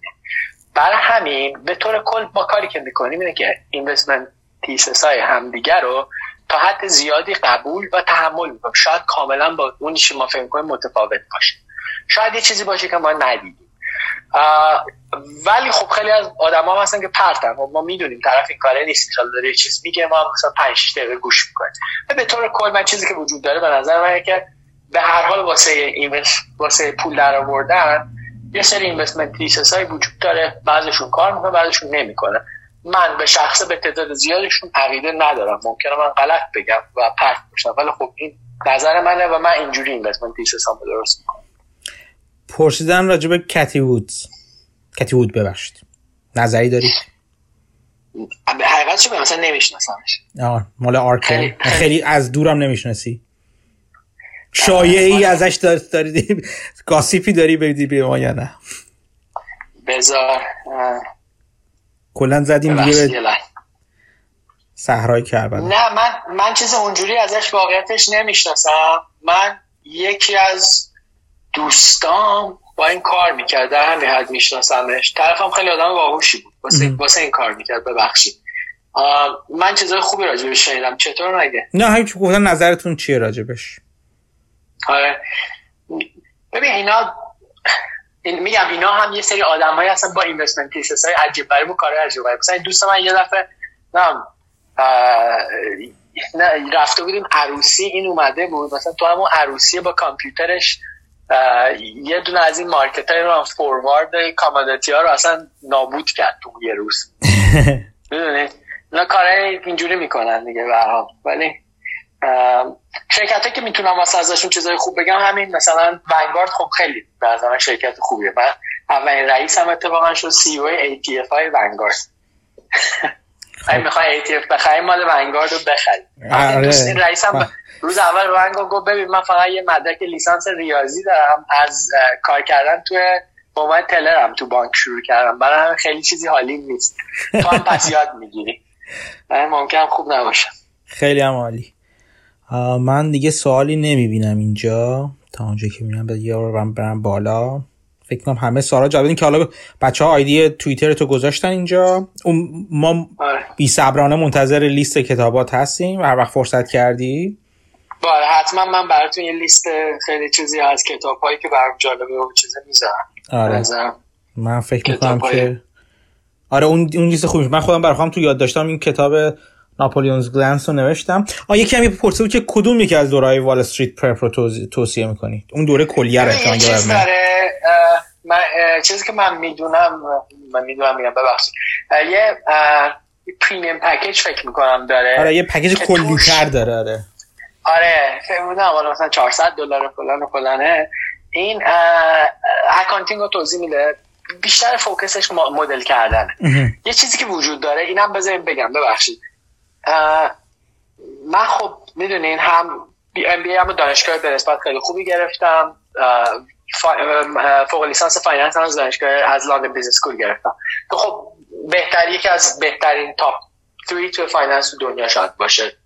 و دیگه. Wharton شیکاگو و LBS خب finance هم خوندم حقیقت شما تو دانشگاه finance یاد نمی‌گیرید. می‌دونید تو دانشگاه یه سری تئوری ها رو یاد می‌گیرید یه سری بحث های جالب و جدیدی در مورد finance می‌کنید و غیر از finance modeling یاد نمی‌گیرید اولا شما در نهایت باید بتونید یه دونه همین 10K و انواع disclosure ها چیزا اینا رو کنار هم بذارین. ازش یه چیزی در بیارین که بتونین باشه execution ی انجام بدین دیگه. شما حالا مثلا بدونین انبار شرکت چه ارزشی داره یا مثلا استهلاک چجوری کار می‌کنه اینا اگه باش کاری نتونین بکنین که فایده ای نداره.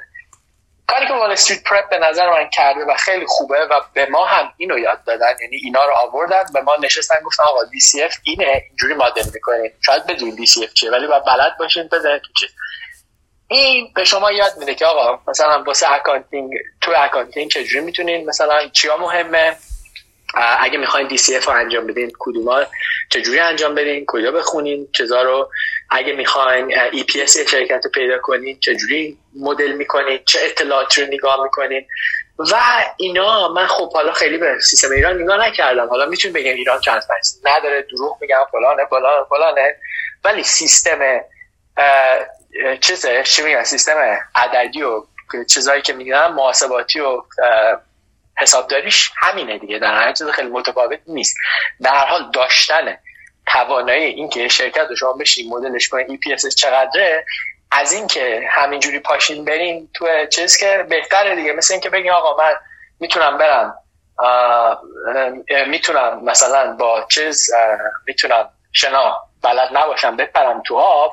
یا اصلا دریا طوفانیه شنا بلد باشم نباشم فرق نمی‌کنه. نه به نظر من یکم شنا بلد باشین بهتره. حالا شما برید تو دریای طوفانی.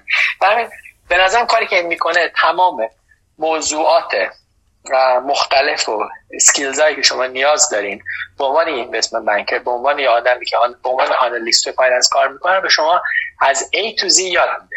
اشکالش اینه که خب با انگلیسیتون خوب باشه دوم اینکه باید حوصله داشته باشین. و من اینو به همه توصیه می‌کنم. چون هم کلاسی های خودم تو دانشگاه همکارهای خودم بعضا دیدم بلد نبودن. رئیس خودم که مسئول یه امنه شرکت خیلی بزرگ بلد نبود. و خب خوب نیست دیگه. آقا خوب نیست نهایت. بله مدل سازی اصلش مدل سازی در نهایت به شما execution نهایی با مدل سازی هست دیگه. اونو به شما آره یا نه میگه. حالا لازم نیست مد... ببین حالا این به شما یاد نه چجوری تو Excel مدل سازی کنید من یه همکاری داشتم خیلی وقت پیش یه آدم خیلی مسنی هم بود و سابقه دار بود و فلان و فلان و خیلی هم آدم باسواد خوبی بود. این آدم من همیشه بهش مثلا ما با هم می‌رفتیم مثلا امنه بکنیم. این آدم مثلا چند سالش بود پنجه و چند سالش بود. من همیشه خب با هم کار می‌کردیم. خیلی دلم حاضر تا راجع به پروسه منه کامل و اینکه چجوری شرکت رو نگاه می‌کنیم حرف بزنم یه دفعه. ولی حالا این مثلا من بهش گفتم آقا مدل تو بده نمی‌داد. بعد یه دفعه مثلا یه دفعه رفتم تو دفترش متوجه شدم مثلا فقط عددا رو تو اکسل می‌داد باشه همه اینا رو با دست مینوشته بعد عددا رو همینجوری چیز وارد می‌کرده تو اکسل با ماشین حساب حساب می‌کرد. هیچ چیز پشتشو بلد نبودش از اکسل استفاده آها فو از فرمول خود Excel استفاده نه فرمول Excel استفاده نمی‌کرد فقط نتیجه ها رو آره. آره ولی خب یه جدول کامپیوتری می‌دیده فقط Excel رو. آره ولی خب مشکلش این بود که مثلا output اشو می‌داد به من بعد مثلا من باید میفهمیدم که خب مثلا این چرا مثلا گفته این انقدر میمونه؟ می‌دونی؟ بعد اینجوری می‌شد که من خودم با یه فرمول حساب کردم. و مال اونم نگاه می‌کنیم بعد یه جوری با هم میشستیم بحث می‌کنیم راجع به حالا به هر حال.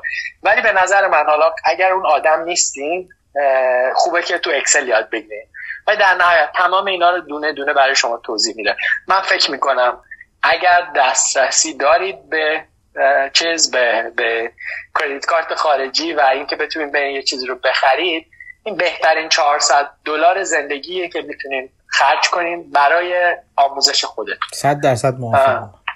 اینا رو من نمی‌شناسم. یعنی در این حد می‌شناسم که 2008 بچه بودم. یا آقا اومد یکم حرف زد اینم بچه بود. در همین حد میشناسمشون. پرسیدن یه سال دیگه هم پرسیدن که مدارک CFA و فلان چقدر مفید میدونینش؟ من نمی‌دونم. یعنی نمی‌تونم. کنم مدرک مثل CFA و اینا وقتی تو سیستم باشین اهمیت داره. بدون اون توی توی سری کارهایی توی trading floor ا اینا باید داشته باشین در نهایت. آموزش به نظرم finance خوبی هم هست. ولی من چند نفر می‌شناسم که CFA داشتن و هیچ هم بلد نبودن. اینم می‌تونم بهتون بگم. برام جالبه چون تا اونجا که من نگاه کردم خیلی باید خیلی کتاب. چیزی این کتاباشون آره. خیلی عمقی و خیلی مثلا تو لول های بالاتر خیلی کامل آره مثل مرجع میمونه آره دقیقا. به نظر من چیز خیلی از نظر تئوری کنه سنگینیه. به نظر من خوبه. من نمی‌تونم بگم که چیز بدی و خوب نیستش. به نظرم خوبه. اگر چیزشو دارید و اینا برین دنبالش. در نهایت بستگی داره می‌خواین چی از تو این چیزا در بیارین. یا می‌خواین توانایی های یک اینوستمنت بانکر رو در بیارین. خب می‌تونین این دوره Street Prep رو برید. می‌خواین دانش خودتون رو زیاد کنین CFA خیلی چیز خوبیه. می‌خواین یه مدرکی داشته باشین که باهاش برین خودتون رو عرضه کنین کار پیدا کنین بعد مثلا MBA بعد بگیرین. توی دانشگاه خیلی خوب. بحثی که چی می‌خواین دیگه؟ مثلا هر چیزی یه جنسی هست. یه چیزی هم بینابینش خوبه دیگه. می‌تونین همه هم بخونین. خب خیلی دانش زیاد میشه تواناییتون بالا میره. کار خوبی هم پیدا خیلی هم عالی. من دو نفر دیگه دارم میرم که دارم می‌نویسن. اگه زودتر بنویسن سوالای اون دو نفر رو هم بپرسیم از آلیستر. اگر نه که مزاحمش نشیم. ولی یه بار دیگه من برام جالب شد. یه بار بشینیم اگه وقت داشته باشی بعدا راجع به امنه این دفعه راجع حالا کلا پرایوت اکویتی گفتیم به بقیه چی هست و اینا. خیلی خوب به نظرم نگاه خوبی داد به بقیه. یه بارم بشیم یکی یکی مثلا راجع به همینا امنه برای خود من خیلی جالبه. اگه وقت داشته باشی بعدا حالا برنامه‌شو بذاریم با هم بشیم آره. ببین پرایوت اکوئیتی هم در نهایت یه شاخه از امنه ما بیشتر خیلی راجع به چیزای چیز صحبت کردیم ولی امنه کار عملیاتی شده دیگه. که شما یه شرکت رو می‌خواید بخرید چه جوری انجام میدین؟ خب معمولا شما یه گروهی رو میفرستین این شرکت رو بسیار چیز می‌کنه. حالا خیلی جالبه من یه, یه پرانتز هم می‌کنم. معمولا یه گروه خیلی بزرگی وقتی که خیلی معامله جدی میشه گروه خیلی بزرگی رو میفرستین. خیلی هم تو همه های شرکت چوبی می‌کنید یکی از مثلا مثالش این بود که و این جالبه خیلی مثلا یه اتفاق مثلا چند وقت پیش توی معامله که کار می‌کردم هیچ خودش فکر نکردم ولی رفتیم این شرکت رو بخریم که توی جای خیلی پرتی تو فرانسه بود.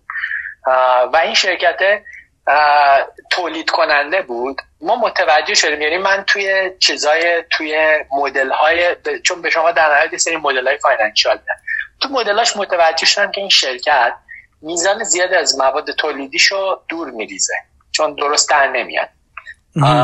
ولی مطمئن نبودم چیه چجوریه چقدر رو اینا. و چیزی هم که تولید می‌کنن دارو بود. برای همین مشخص بود که یعنی دارو بود چیز ولی خیلی سخت می‌شد پیدا که مدل هایی بود که همه فرانسوی بود و پیچیده بود خیلی ولی من متوجه شدم.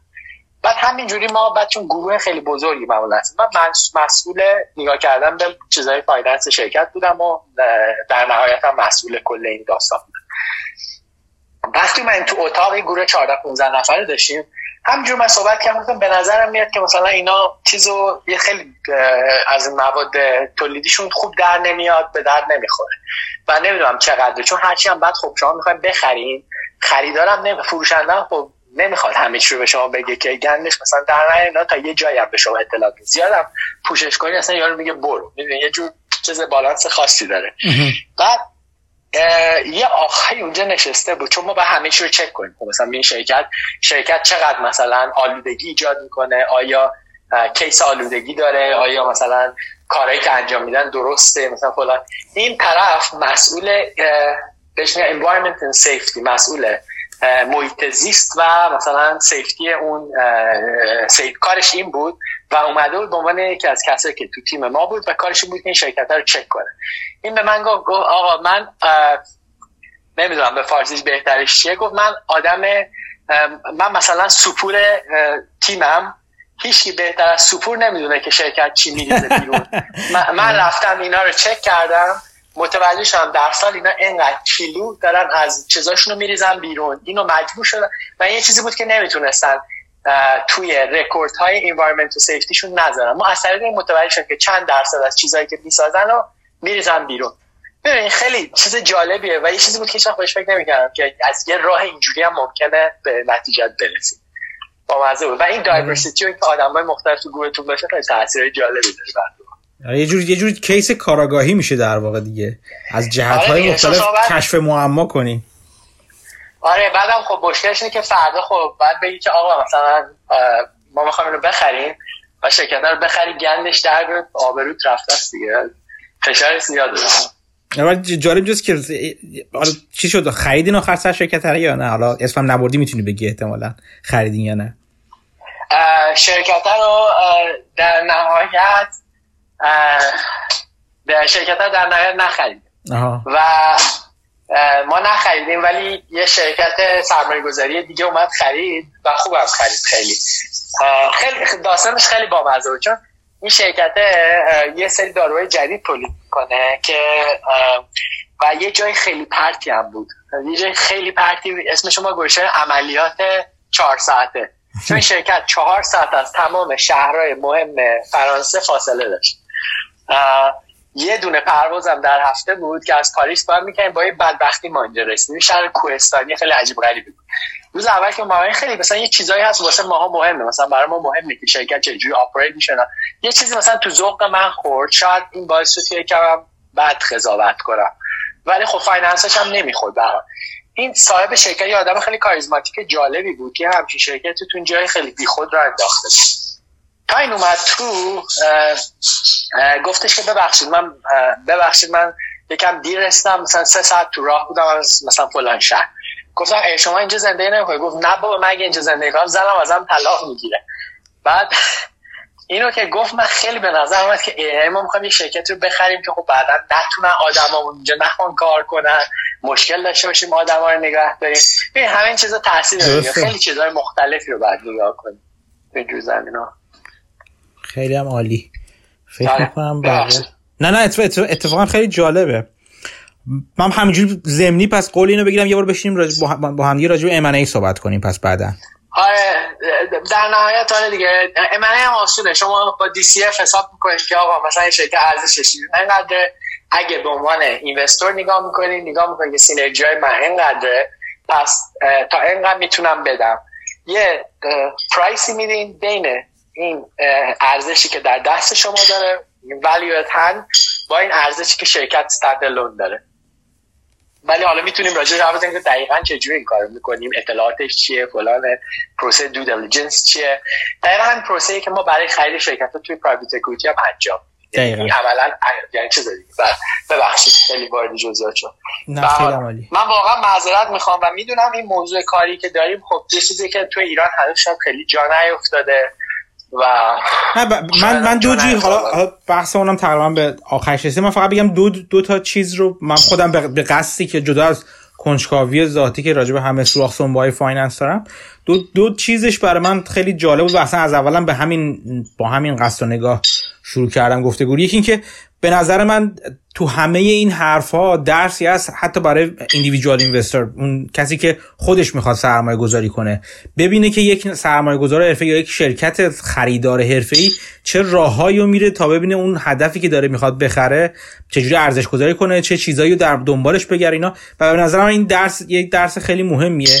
درس دوم اون چیزی که اون طرف مقابل چون من یکی دو بار این چیز شده که به این قصد رفتم که هدفهای احتمالی در واقع اکویزیشن رو توی یه صنعت پیدا کنم.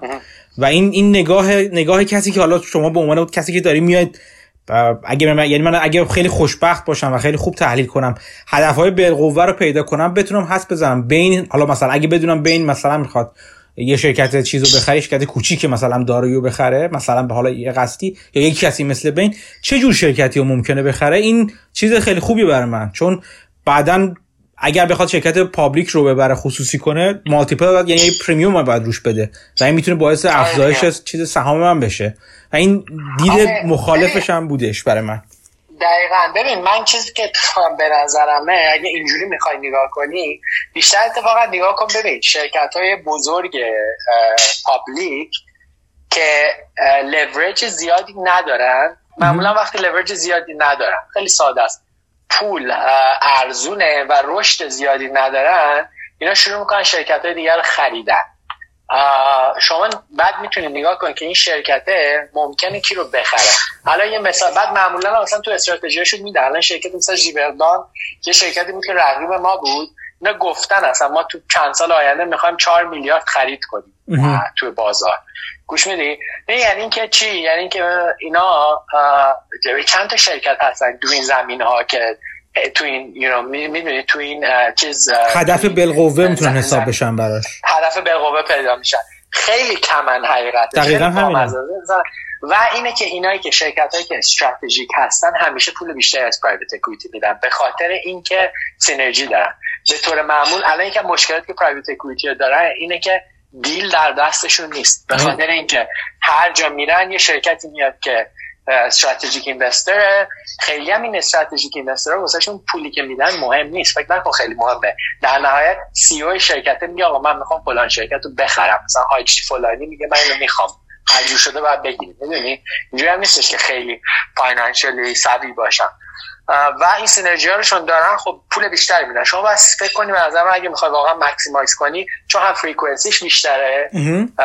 اگه فکر کنی از نظر والیوم هم 10 درصد private equity 90 درصد شرکت های publicه شما بهتره فکر کنید که شرکت های public public کدومشون ظرفیت M&A داره کدومشون دنبال M&A و کدومشون می‌خواد امنه انجام بده و حالا که می‌خواد امنه انجام بده چون معمولا میگم میگم مثلا ما می‌خوایم تو این چیز تو این قسمت لیپ کنیم. چه شرکت رو ممکنه بخرن؟ دقیقا. آره. خیلی می‌تونه درآمد خوبی داشته باشه ولی خب یکم چیز دیگه. کاربر دیگه کار بکنه آره. آره دیگه. به همه چی کاربر دیگه. اگه آدم می‌خواست به این راحتی می‌شد پول رو الان همه بیل گیتس دقیقاً. دقیقاً اگه راحت می‌شد آدم هیکل خوب داشته باشه. الان همه این آرنولد تو خیابون داشتن راه می‌رفت حالا من داشتم به جنیفر لوپز فکر می‌کردم بیشتر. آره آره. حالا اونا دیگه دیگه اونم هست دیگه. بهش میشه فکر حالا همه چی target دیگه. بالاخره همه آره مهم targetه. target acquisition آره. خیلی خوشحال شدم. منم همینطور. خیلی ممنون آلیستر. خیلی حرف زدم. نه عالی بود عالی بود. ممنون از وقتی که گذاشتی و چیز موضوع بسیار جالب که مطرح کردی. حالا اگر حالا بشه در آینده دوباره یه وقت می‌ذاریم با همدیگه و بشینیم با همدیگه آره بحث دیگه داشته باشیم. آره. آره شبتون خوش شب ممنون شب تو هم بخیر. خوش. قربون برم. خدا نگهدار. شبتون بخیر خدا